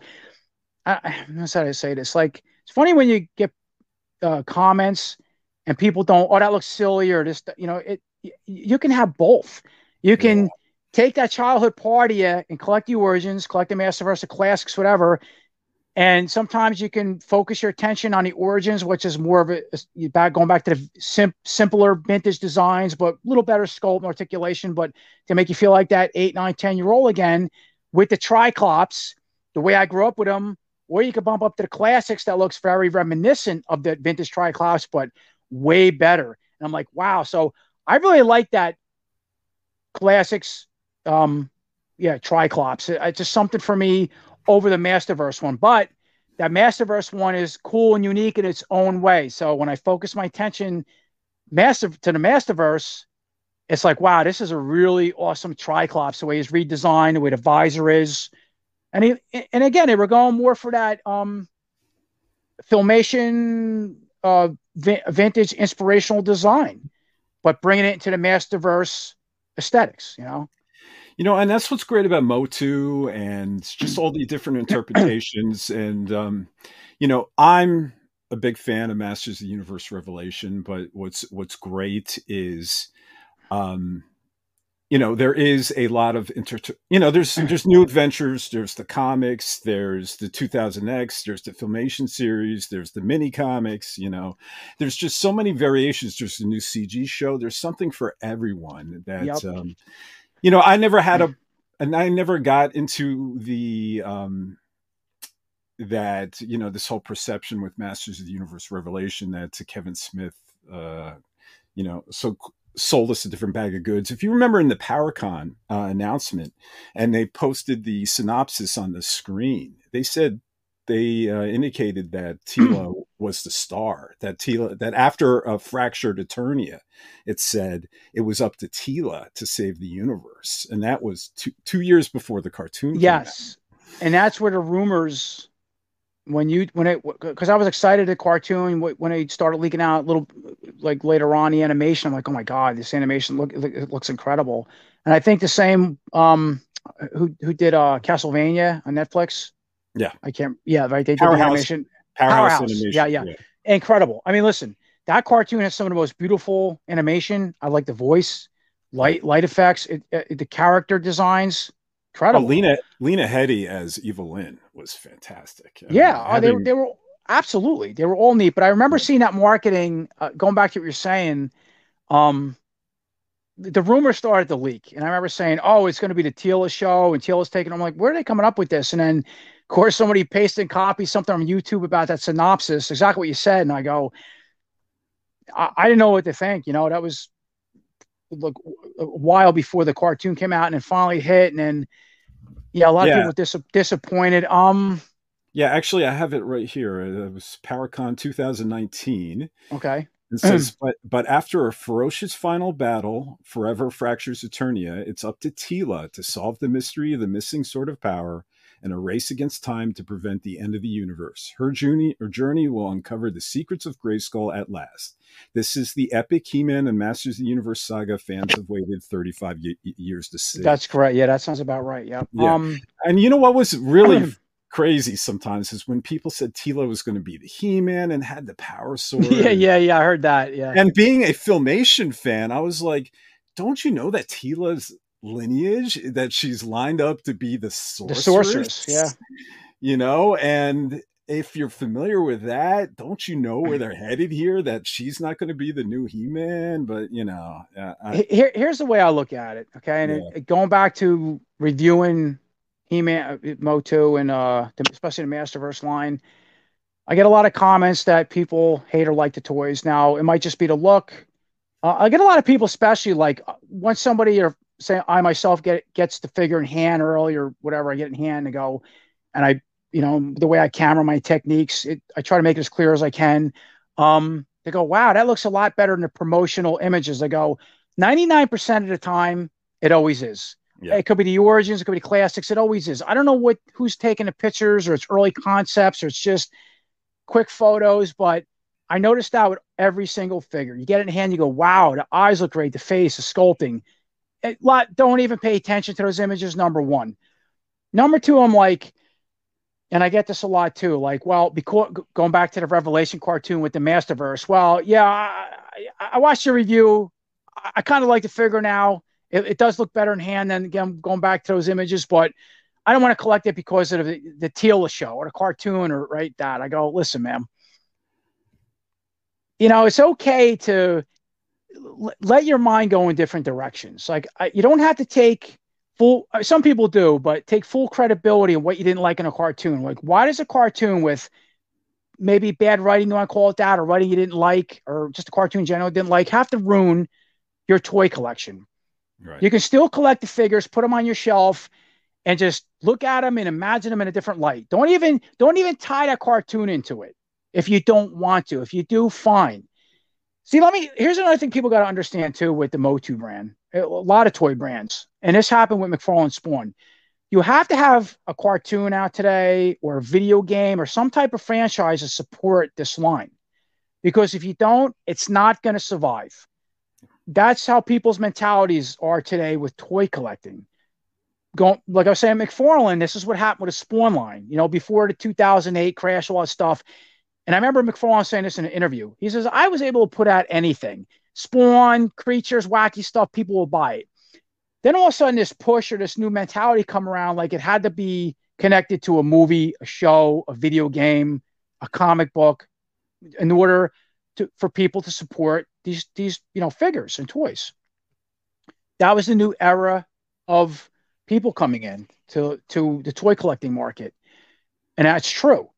So he ended a Spawn line, and now it's big because of the Mortal Kombat 11 game. Um, he's been working on a movie for 20 years. Who knows oh. when that's going to, you know, there's a 97 movie. It was fun for the time. I, a lot of people ripped that movie apart too. I think it's fun. I liked it.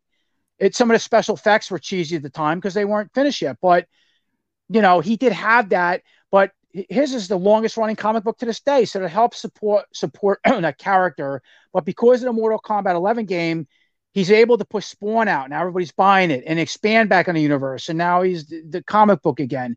So Motu, going back to Motu, it's the same thing. You needed a cartoon because the filmation one, how, how many decades ago was that? Eh, or the 2000X that 2000X2 was a great cartoon, but the toy line failed. Yeah. It didn't work. I, I, don't know why. It just didn't. I didn't like those aesthetic. Like no, the aesthetics. Nope, you're right. And I have quite a bit of those guys, but I did sell a lot off. And the more I got into Origins and Masterverse, I started getting rid of them. There, there are 20 or 30, uh, maybe 20 I did decided to keep. But aside that, nah, it the aesthetics were really very American anime looking, and it, Yeah. reminded me of like a hunch position. You couldn't move the heads. uh, Very little uh, seven or eight points of articulation. Like they they just they were reminiscent looking of the vintage um, He-Man figures, but too different, too fast or something. And I, I think the newer kids coming in our generation just didn't want it. When the classics came along, some years later, whole different ball game. Mhm. The classics did it just right. Now, okay, so fast forward, we're at the Masterverse, what we're talking about. And, I, and that's what I tell people, like, you know, you, you can, if you like the toy or the figure, just collect the toy. I mean, it, it's, but this mentality, like, I got to hate the cartoon so much or what Kevin Smith did or whatever that, I'm not to collect that toy. Hey, listen, you know, don't collect, don't buy, or what you don't like and support your beliefs the way I do.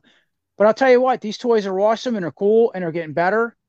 And I love Motu and I want to continue to collect Motu. And the classics are around again. I always get that. Oh, if it ain't the classics, yeah, I, I was one of those people in the beginning. Yeah. It's got to be classics or nothing.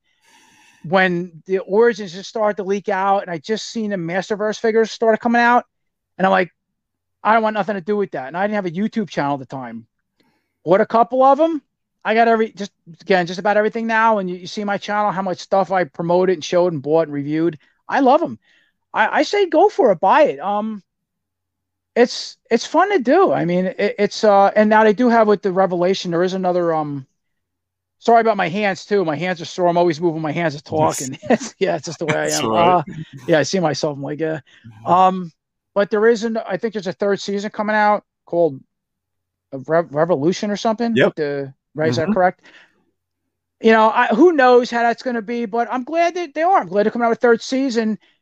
Now, another interesting um, show too that's real that really helps push the Motu brand. That's very important. Is that CGI show? That CGI show is awesome. I, me and my friend watched it. We binge watched the whole thing. Love it. And a lot of people that didn't like the Revelation cartoon love that show. Now, here you go again. The characters are they're likable. They have their own design. It's fun, but I wouldn't compete them to the classics or Masterverse line. But it does pay respect to the source material. Has He-Man, even though they changed some things around, like Ram Ma'am and Mosquitor was a female. But it's funny. You don't hear people complaining about that. They're like, oh, it's awesome. Okay, fine. So you know what? That's going to motivate me to go buy the um maybe the, I have classics mosquitor, but maybe a classic mos- mosquitor on eBay if you don't have one, or get the origins mosquitor, or want a mosquitor to come out in a Masterverse line, or if you did like the CGI aesthetics, go buy the CGI one. All the stuff works together. It's all important. I You- do. th- I do think the CG show, though, um, it didn't cause as much of a ruckus because it just wasn't as well. There wasn't a lot of exposure with that show. You know, you have all those YouTube influencers and stuff like that, and Revelation was such a higher pri- profile show, and you had Kevin Smith backing it. You had actress Lena Headey and, and Mark Hamill and the, these That's big true, actors yeah. voicing it. Where the CG show was kind of lost. I mean, the hardcore fandom found it, but um, it really didn't get the the attention in the spotlight because you know there were a lot of I think changes to the lore and changes to the characters that if Kevin Smith had done them, he would have been raked over the coals for. Sure. Uh, so I think in that perspective, I just think it's the degree of scrutiny one received over another. But look, I am happy that people love that show. I'm happy there's people that love Revelation. I really think there's, like I said, there's just a lot of interpretations for everyone. I mean, if Barbarian He Man never came out and uh, the only He Man we knew was, you know, the good natured Prince Adam, Clark Kent, Superman, Yep. He Man, and this one came out, I'm sure people would be upset with that. Like, you know, here he is, Barbarian He Man with a battle axe, chopping off heads, cutting off limbs, and killing indiscriminately, you know?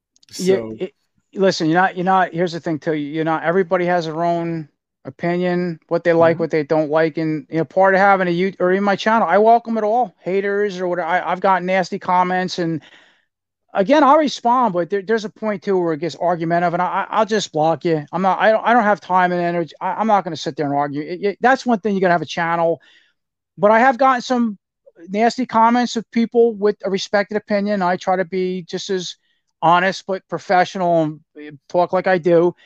I, I totally understand your point. You like what you like, and it's okay not to like. It's okay to collect a Masterverse or classics or origins or whatever, and like one, two, three, four, these five figures, but hate or not like that one. And I say, don't collect it. And there's people out there that's like because I'll give you example with the origins with the Sunman stuff coming out. Um, I think it's okay. I like it, but there's certain Sunman characters I have no interest in. Now I have uh, I'm one of the few people that have Wave 11. I have the Snake Man coming. They should be here tomorrow for the Origins. Nobody has them. Um, there, there's maybe one person on Instagram. I have again. I did my little wacky searches, and I have Rattlor coming in, Kobra Khan, Snake Armored He Man, which I'll do reviews on soon. And there was a Sunman character called Boltman. The guy had him. I had no interest in him. Not buying him because I want to be honest. And if I'm not going to buy something review, I'm not going to tell you, oh yeah, look at Boltman, and you know, have my over positive, cheery, honest self, the way I like to review things. I, am I'm, I'm not going to support it because I I think it's silly and I don't want them. So that's just one example of see, wanting. See, and that's the difference between a, a collector hobbyist and a hoarder. Yes. Well, because... I'm sort of a hoarder too, but I learned to let go. I, I was just as guilty again, just like my mindset and how positive I am now. I was the same way, but I had to learn to let go of that and just be selective. It's a process, you know. it's well, at least you were able yeah. to do that because I do think it's yeah. um, an obsessive compulsive disorder that oh, people course. literally. Um, we're all nuts, man. We're all nuts. There's something no. from childhood. I'm telling you, heard my story. Listen, yeah. I, I consider myself. I'm. I call me nuts. That's okay. No, I no shame in it. No, I meant hoarders. No. Look, you and I are both collectors. I meant just hoarders wouldn't be able to say no, like you just. Yes. Said. You know what I mean? Um, but um, so and and but collectors can, and uh, collectors can enrich your life. You know, and and, and eh, maybe to put a bow on this, you know, whatever you collect. Um, collecting definitely can add so much fun to one's life and as you were expressing it, not just provides additional feelings of fun but it could um well provide accomplishment right and yep. It give you fun goals to pursue. And uh, with nostal- nostalgic things like masters of the universe it could reconnect us emotionally to simpler happier times. Yep. And then as you were saying perhaps one of the coolest things that um, came out of collecting and the internet is this sense of community we have now. You know the ability for people like you and me like-minded individuals to meet to meet each other yeah and, and you're not talking two or three people you're talking hundreds of thousands if not millions i mean maybe we're, we're connecting with hundreds or thousands to be realistic on youtube depending how big you are how much you know come to your channel, but especially what you're doing in your podcast. And the more you put yourself out there, the more people draw.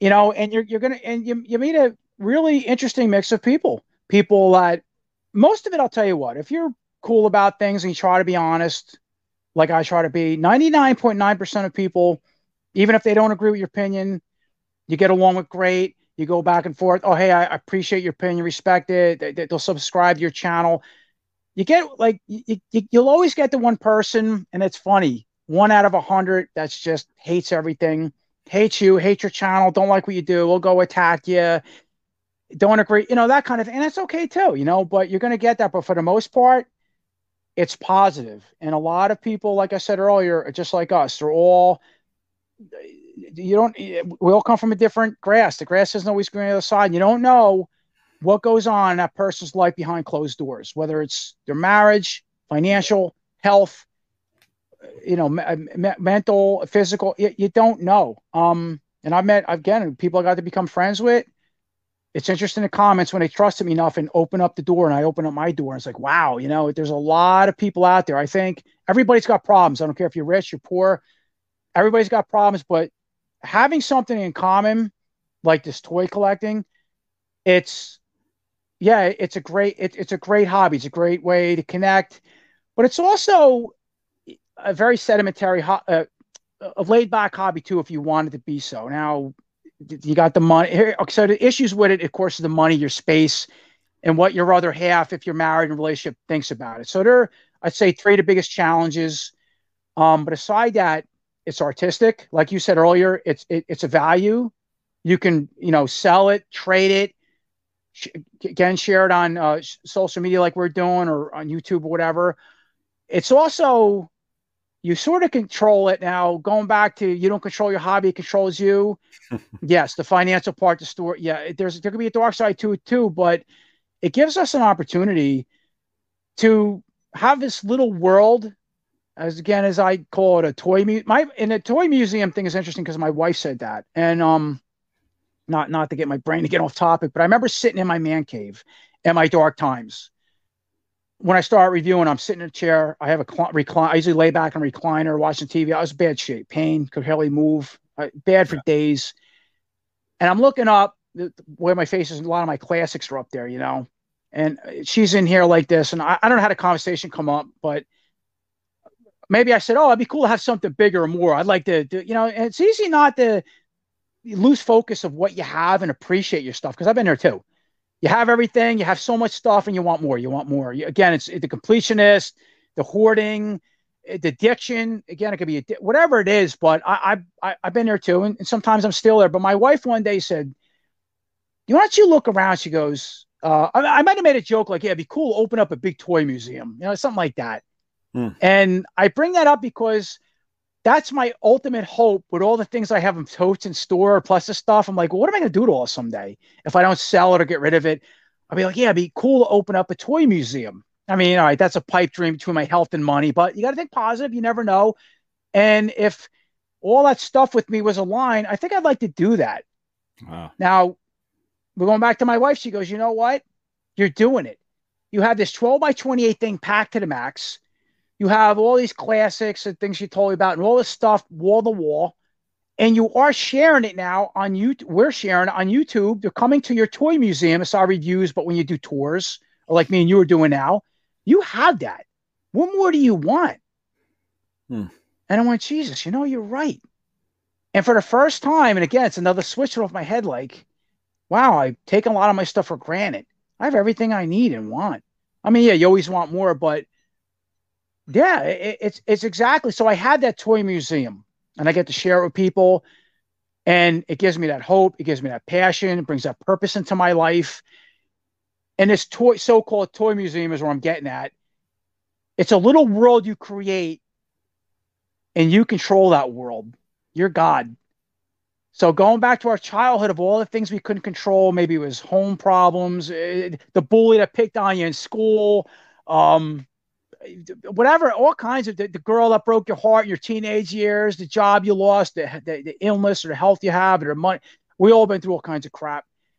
Um, now we're at that age where we get to take bits and pieces of that. So we get to have these perfect figures, whether it's Motu, Godzilla, Ghostbusters, and this awesome in both forms, whether it's going back to the Motu origins and a more simplistic but little modernized sculpt to live with that vintage nostalgia, or things like the classics that are just looks like uh, yeah you know it's for the adult toy collector or things that masterverse look like jumped out of cartoon. We get to surround ourselves with all this cool stuff and we get to control it and we're the boss and share it. And the biggest thing too is, is art. That's what i always tell everybody too. I love art. I used to be a good artist. It's very artistic. And when you look around in your toy museum like like when you're showing yourself look in your your shelf excuse me look around. You, you know you, you, you it's art and what's the difference between action figures, whether you have ones that are older that was seven ninety nine, or I have figures that were four hundred dollars, probably like you, or or classics that were 30, 40, 50, 100 bucks, or that rich person that has a painting that was 1.4 million dollars and they have a lot of them that goes all a bunch of walls. You know, you ever see movies like that? I actually met somebody like that. I my wife had a person that was a millionaire and they collected like fine art painting. And I'm like, yeah, good for you. And trophies. And I look at them, it looks like crap. I can paint better than that. But some famous artist made that. It was over a million dollars or hundreds of thousands of dollars. And it's on this person's wall. And that's what they enjoyed. Yeah. More power to you. So our action figure collection is no different. Yep. Right. It reminds me of that it might have been a Kevin Smith movie. I don't remember what, where you know the, these guys are like making fun of the quote unquote nerds and they're like Star Wars and Star Trek get up. But oh, that was um um he just Clerks. No. Was it Clerks? He just has it because Clerks three is out. No, it was something older, but the guy oh. was in like um football get up because he was a football fan and a football okay. jersey and stuff like that. He's dressed like a football player. And and the guy, you know, in the in the Star Wars clothes or whatever was saying, Really? You're making fun of me? You're dressed like a football player. Is that any different? Oh, I, I just rewatched that. I just rewatched that some months ago on um yeah. Netflix. I know what you're talking about. Yeah, and they went Jay and Silent Bob Strike Back. Remember they went on the whole comic book thing and when they went to like a Comic Con, that's where they ran into that guy. I, I, think so, anyway. But one of those, but yeah, one of those. I'm yeah, I'm shooting. And that's your so, point. You yes. know what I mean? It's just some people see it as different, but it really isn't different. And well, that's what the Kevin. That's what the Kevin. the um. I'm, I'm sorry. Our you were talking. Sometimes my my voice goes in and out, so I'm talking over you, and that's all right. You were. Oh um. that's what I like with Kevin Smith movies because I mean he's I mean he had the comic book right? Comic book man the comic book store and uh Jay and Silent Bob and um yeah they were all into that goofy stuff and they were some of the early guys like going back to the 40 year old virgin that that you would see in uh I'd be I, with through their movies I would say. Because I like Chasing Amy and then it come out like in the um around the time my dad died believe it or not and that was right when I started becoming an adult toy collector. If you look at some of the messages in those movies and um dogmata. It's going back to being a nerd. We're nerd, whatever. I, have been just been called a nerd cave, the dork, the geek, the you know, yeah, the man child. I, it's funny. I think it's funny, and but it's like that. It used to be an offensive term, but now we laugh at it because it's just like, yeah, my my my nerdy uh today, uh yeah, my nerd cave or the nerdiness in me, and we're talking about Motu Noise toys, and a lot of the the messages in the Kevin Smith movies had a ton of that, and I loved it that yeah. new and it was a lot of new pop cult you know pop culture and eh, comic books and eh, eh, uh, yeah, you see the toys in the background dressing up like stuff and a lot of us now you know because of Kevin Smith and the 40 year old virgin a lot of those guys they help in San Diego Comic Con and all that stuff and guys like Pixel Dan they help carry a lot of that inspiration into YouTube and social media platforms to bring us to uh, where we are now and be able to be two normal people talking about our stuff the way we are. And, you know, when people get to see this, I mean, if they want to sit that long and hear, I don't know, maybe a medical thing and some stuff might, people might get bored, but some people might be interested, whatever. In the end, it's the toy part that 99.9% of the people watching things like this are going to love, connect, go, yeah, that sounds like me. Oh, my wife is or my husband, or, oh my God, uh, yeah, my, I know a friend like that. It's really important to put yourself out there, you know, and, um, I learned that too doing videos. I didn't want to really put myself out there, trying to be behind the camera when I did, and I, through the comments, people get to know you. Uh, yeah, how passionate and how important this stuff is to us. We we need this stuff today. Not to mention from the things that we grew up in childhood. We we grew up spoiled, man. The '80s was awesome. The music, the cartoons, the shows. That '80s is really He-Man. Right shifted pop culture. It was it was unique, and brought everything to where we are now, you know, or, or, or built some kind of root foundation that allowed, you know, the, the manufacturers, the comic books and uh, the um, movie industry and cartoon industry to move on. It might have been slow, but to like where we are now to move on decades later with all this cool stuff and the market's flooded with I look at Motu, how big Motu is now. I never thought my mm-hmm. life. I thought once the classics, I couldn't believe how great the classics were. I'm like, oh my god, it's the greatest thing, and I wanted to keep going.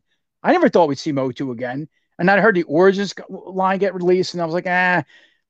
But there's so much Motu out there now. It's crazy with mm-hmm. pops, Masterverse. We got you got Origins, you got cartoons, you got the CGI, you got the little minis. Uh, I don't collect everything, but it's awesome. And there's stuff out there I see, I got it silly, I don't want it, but some people love it. And I said, go for it. Support what you like. You, there's something for everybody. So, and going back to the cartoon, what you like, and the toys versus cartoon and whatnot, support what you like. There's something for everybody. If you didn't like the yeah. Teela in a cartoon, but you liked her in toy form or that 2.0 Masterverse, buy it. Don't say, oh, I didn't like her personality, so I'm not buying it. That's silly. But you'll really like that figure? I mean, really? Buy yeah. it, put it on your shelf. You look at it, you won't even remember the cartoon, or vice versa. Maybe you don't like the thing, you like the cartoon. And you know another thing too, you can always go back to the past, and that's what that nostalgia is all about. You know, the vintage cartoons. If you don't like the new stuff, they're on DVD. Go buy them, watch them a million times, or the 2000X, or or or or how many people like to go on eBay and collect the vintage stuff? the vintage stuff is what started all. I have no interest in the vintage stuff. Um, I shouldn't say that. I do have, I do have certain play, uh, like the Dragon Walker still and the um, Slime Pit, certain things that go great with the Origins. And if the Origins makes a better one, then I'll replace it. But I honestly don't have, you know, any desire to get the vintage figures because the Origins, never mind the classics and Masterverse, did them better. I want the next best thing but I still want to feel that nostalgia. When I'm looking at them guys, I want to go, oh, yeah, that's it. But some people don't want that. They just want, they, they like watching them go, I, I, want the whole vintage collection on eBay. Then go buy it. It's out there. And you can fix the little rubber band legs today. And there's even, um, there's companies today that make custom cards now if you want to spend the money. And that's the thing, too. How much do you want to spend? How far do you want to go? We live in a time where everything and anything's possible 3D printing, yep. everything. I mean, you could do anything and have anything you want, you know? And another thing I tell people too, real quick, I'll make a point of this uh, being positive is I'll get people on a channel, we'll see a tour, something in the background.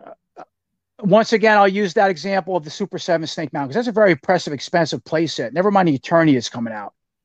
And I had a guy see that in the background or something like that and go, "Oh my god, I, am so jealous. I, I, I wish I could have some of the stuff you have." Again, you don't want to be in my shoes. Grass ain't greener. But I'm like, you know what? If you think that, you know, put that in your mind. That's a spiritual part of me talking, and there's I get into the whole thing with that. But you know, if you think negative, negative things will draw to you. It, it's called law of attraction. It's very bizarre, and it is true. So I tell people, don't think that I'll never have that, no matter how poor you are, or a lot of these people too, they don't have a lot of money, they're disabled, or they're sick too. And um, yeah, I don't have that. I have a little little place or this thing. I think don't tell yourself that. Someday you'll have it. Figure out a way to have it. You'll have it. You know, I, I believe you will. Because I was one of those people one time, like, I'll never have that. I'll never do this. I'll I'll, I'll never. And like I said, I'm I'm on a pen, I'm on a very limited income I have a tiny house. So my wife works and she has health issues too. And uh, I can't believe the stuff I had. I made it happen. And some sometimes you got to make sacrifice. You got to. I've used credit card money, or I had annuity. When I left my job, I had a big annuity that I put a lot. Of, I put 18 years into. So I helped. I cashed some of that out, paid bills I had to pay, and that's that's what helped me fund a lot of my classics. Was people like, how'd you get all those classics? You know, I'll tell a story because I I didn't even know the class existed, and I bought them all on eBay years later thanks to yeah Pixel Dan, I get the whole thing of how I discovered them, and I didn't even know I, I didn't even know they were out there. But it took me about four, almost five years to acquire them all, all on eBay. So do the math. Yeah. I don't think I found one figure and card that was under. The cheapest one was probably 30 bucks. And the most expensive was I probably I have a few classic figure figures that were $200 a piece in card and I still have them. I'm no well, richer than anybody else, but I did that because I had I had a unique money opportunity, you know. Um, and like I said, I've been uh, uh, some years prior to that, I was bankrupt and we barely had enough money to eat, pay my bills. I was losing my job. So you never know. It's interesting how life goes. It, there's ups and downs. I, I live with it now, and um, believe it, you can achieve it. And don't ever tell yourself no, and it won't happen because I don't want to hear that. Yes, it will. You'll you can have those things. You believe and you try, and uh, you wish it hard enough. That's all I can say. Well, that's a good positive statement to uh, end. Let me see, almost three hours. We're wow. okay. 40 seconds away from three hours. And, uh, okay. Uh, yeah. Um, we've really run the uh, gamut, my friend. But yes, uh, sir. Before we close off, um, do you have anything else you'd like to touch upon before we sign off? Yeah, not, you know, uh, yeah, just uh, keep collecting, man. You know, it's I I, I appreciate if anybody stayed this wherever this is going to be, you know, uh, uploaded and marketed. Amazon and Apple okay. and uh, Spotify, oh, cool. everywhere.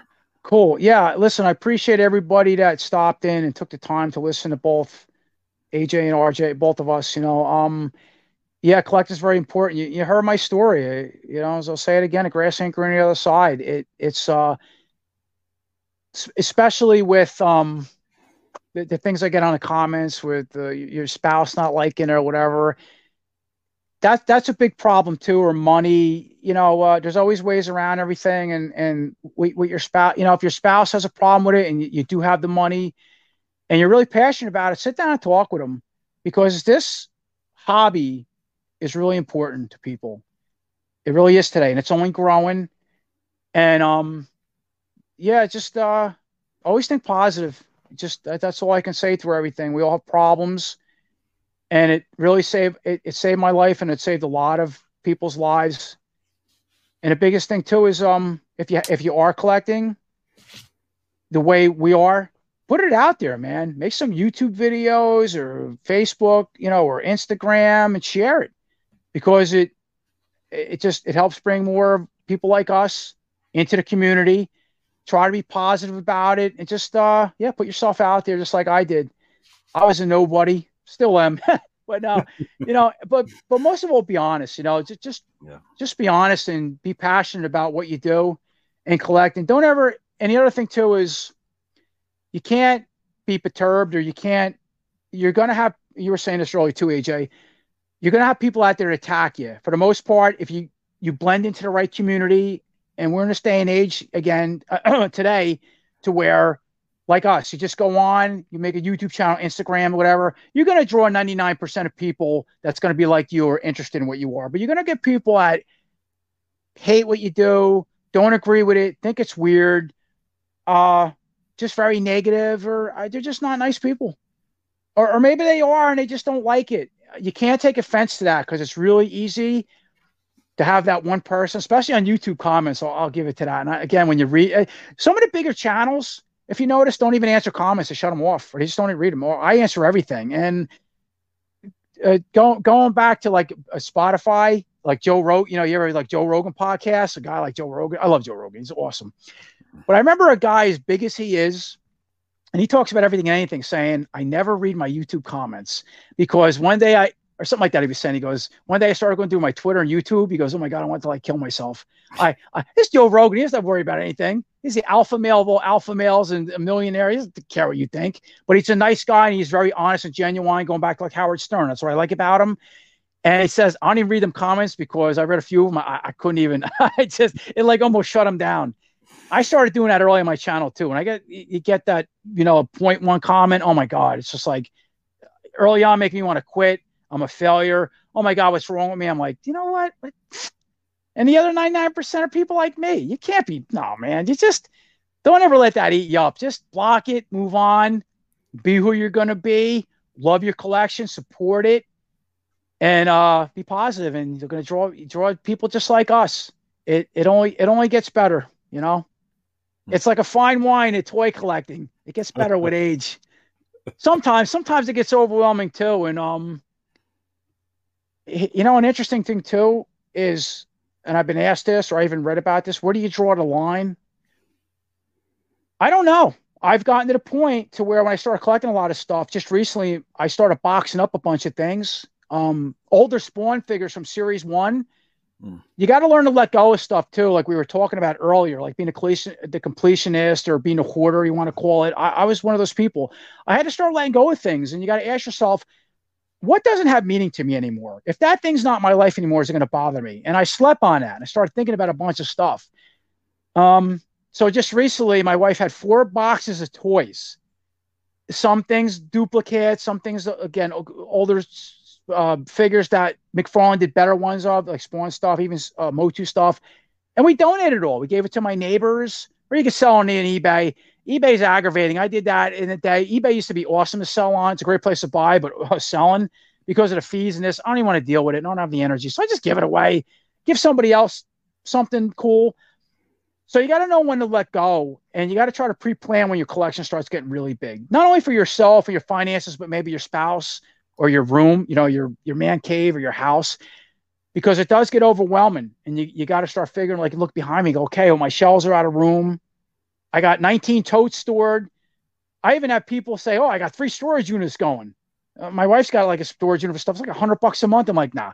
When it gets to that point, if that's what you got to do to hold on and have that hope for your museum someday, like I did, you got to do what you got to do. But you got to also know when to start walking away and making room for newer stuff.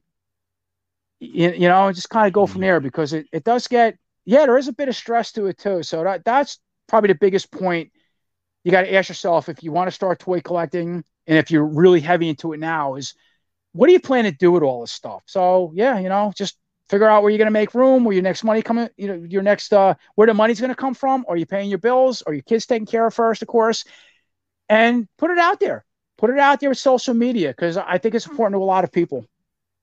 Yeah, no, that's a good caveat to make. Um, yeah. Like anything in life, um, something anything can get addictive. Sure. So make sure whatever you can afford in your recreational uh, budget for this yep. or any other hobby, make sure you stay within that budget and uh, and and be sure not to neglect your friends and your your loved ones. No, I, you know that's, that's no that that too that um enhance your life with collecting. Yes. Don't replace it. Don't replace your life with collecting. You, you know what's interesting too, real quick with my collection, it's not only is it a place to get away like I'm doing now, and when I come in here too, and I really stop to sit to look around, again, it's a museum. It's a whole other world, brings purpose in my life. It just makes me feel like a kid again, makes me breathe better, makes me feel better about my whole circumstance situation. But I don't really spend a lot of time out here. And it almost part of this area, when me and my wife get into it, it feels kind of like a little bit of a job now with reviews. It's like, oh, the next review to this, that, that. You got to watch that too. And I spend more time with my wife. Now she works, depending on my health, but then I do with my toy collecting where at one time, video game playing, again, because of my hand, uh, my hands and my eyes, and my, I, I have hard coordination to all this neurological mess. I don't play a lot of games the way I used to. But when I did, there was a point in my life where I would spend a lot more time on my toys and my hobbies. And when I wasn't though playing airsoft, and I wouldn't neglect my my girlfriend. To be honest, my my fiance at the time, I think it was part of us splitting up. I, I take full responsibility. I mean, she had her things too, but I that's when I got big into toy collecting and spending too much money. And uh, yeah, I neglected her, and I'm totally guilty for that. And that's what kind of led to the the demise of that relationship. Mm. and even my wife too. We went through hard times, and uh, you know, it's some of the challenges. Not mentioned, we don't have enough now, but I started to get really too much into the toys. Now she is part of this world, but it's easy.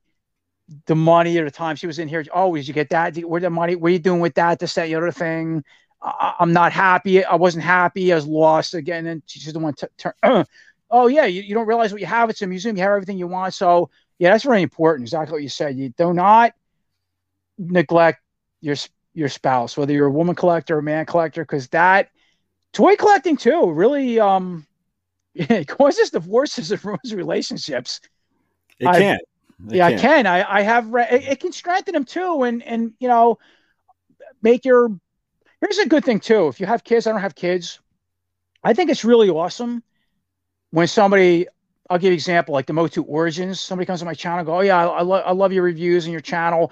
I just bought that figure for me and my kid, you know, something like that. I go, that is awesome because the kids, first of all, have to support this these lines at retail for it to be strong. And so does a cartoon. You need that for the marketing. A lot of people go, no, no, it's for the collectors. Collectors only about 18 to 20 percent of the retail market. It is not. It's all the kids. These driving brand. You need the kids to really drive these brands home, um, or to keep it going strong anyway. From what I know. But I think it's so awesome when a dad or a mom, especially I talk to mainly men, uh, share it with their kids, and then that.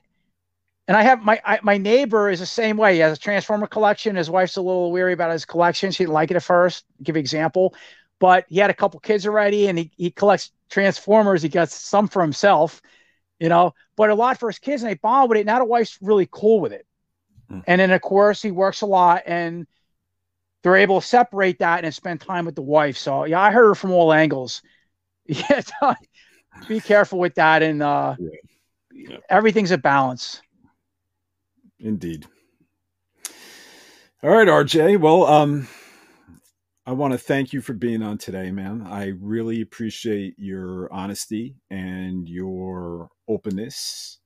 Of course. Um, you know about your hobby and your life, and um, I think there's a lot of people who can take a lot out of this, um, especially in regards to um, your your positive outlook and your your effort to stay that way, regardless of any of the challenges you are facing. So, yeah, absolutely. And I, I appreciate you having me on and taking the time to uh, yeah set this up, regardless of where you want to put this, or just hey, even if it's just between us, it's it's uh, whether a few people see it or a lot of people see it. I think it's awesome. Um, you know, it was a little challenging at first for us to get together for obvious reasons. And uh, yeah, if it wasn't this, or I had to postpone because I was my health went down to tubes again, or can't get yeah. the camera to work, or just I'm like, oh my god, maybe this is not meant to be. But no, this was a great experience, and I thank you for having me on. And uh, yeah, just your professional mannerism through all this, and um, sharing some of your stories with me, let me talk and li-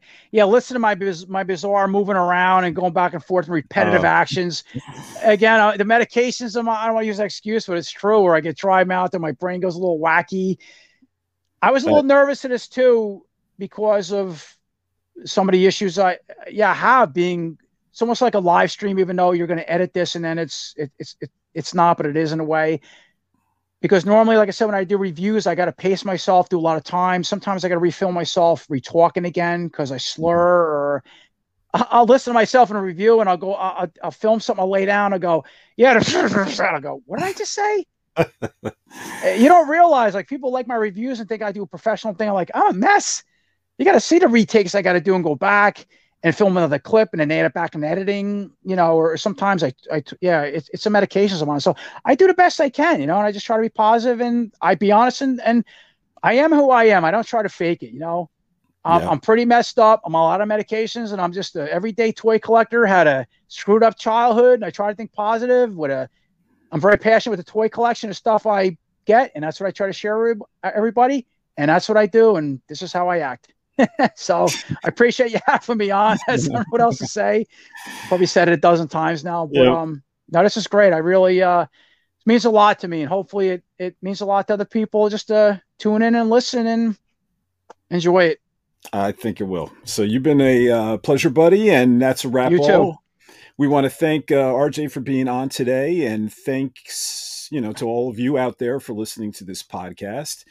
Uh, and if you haven't checked it out yet, be sure to head on over to the Man Child YouTube channel to support all of RJ's awesome content there.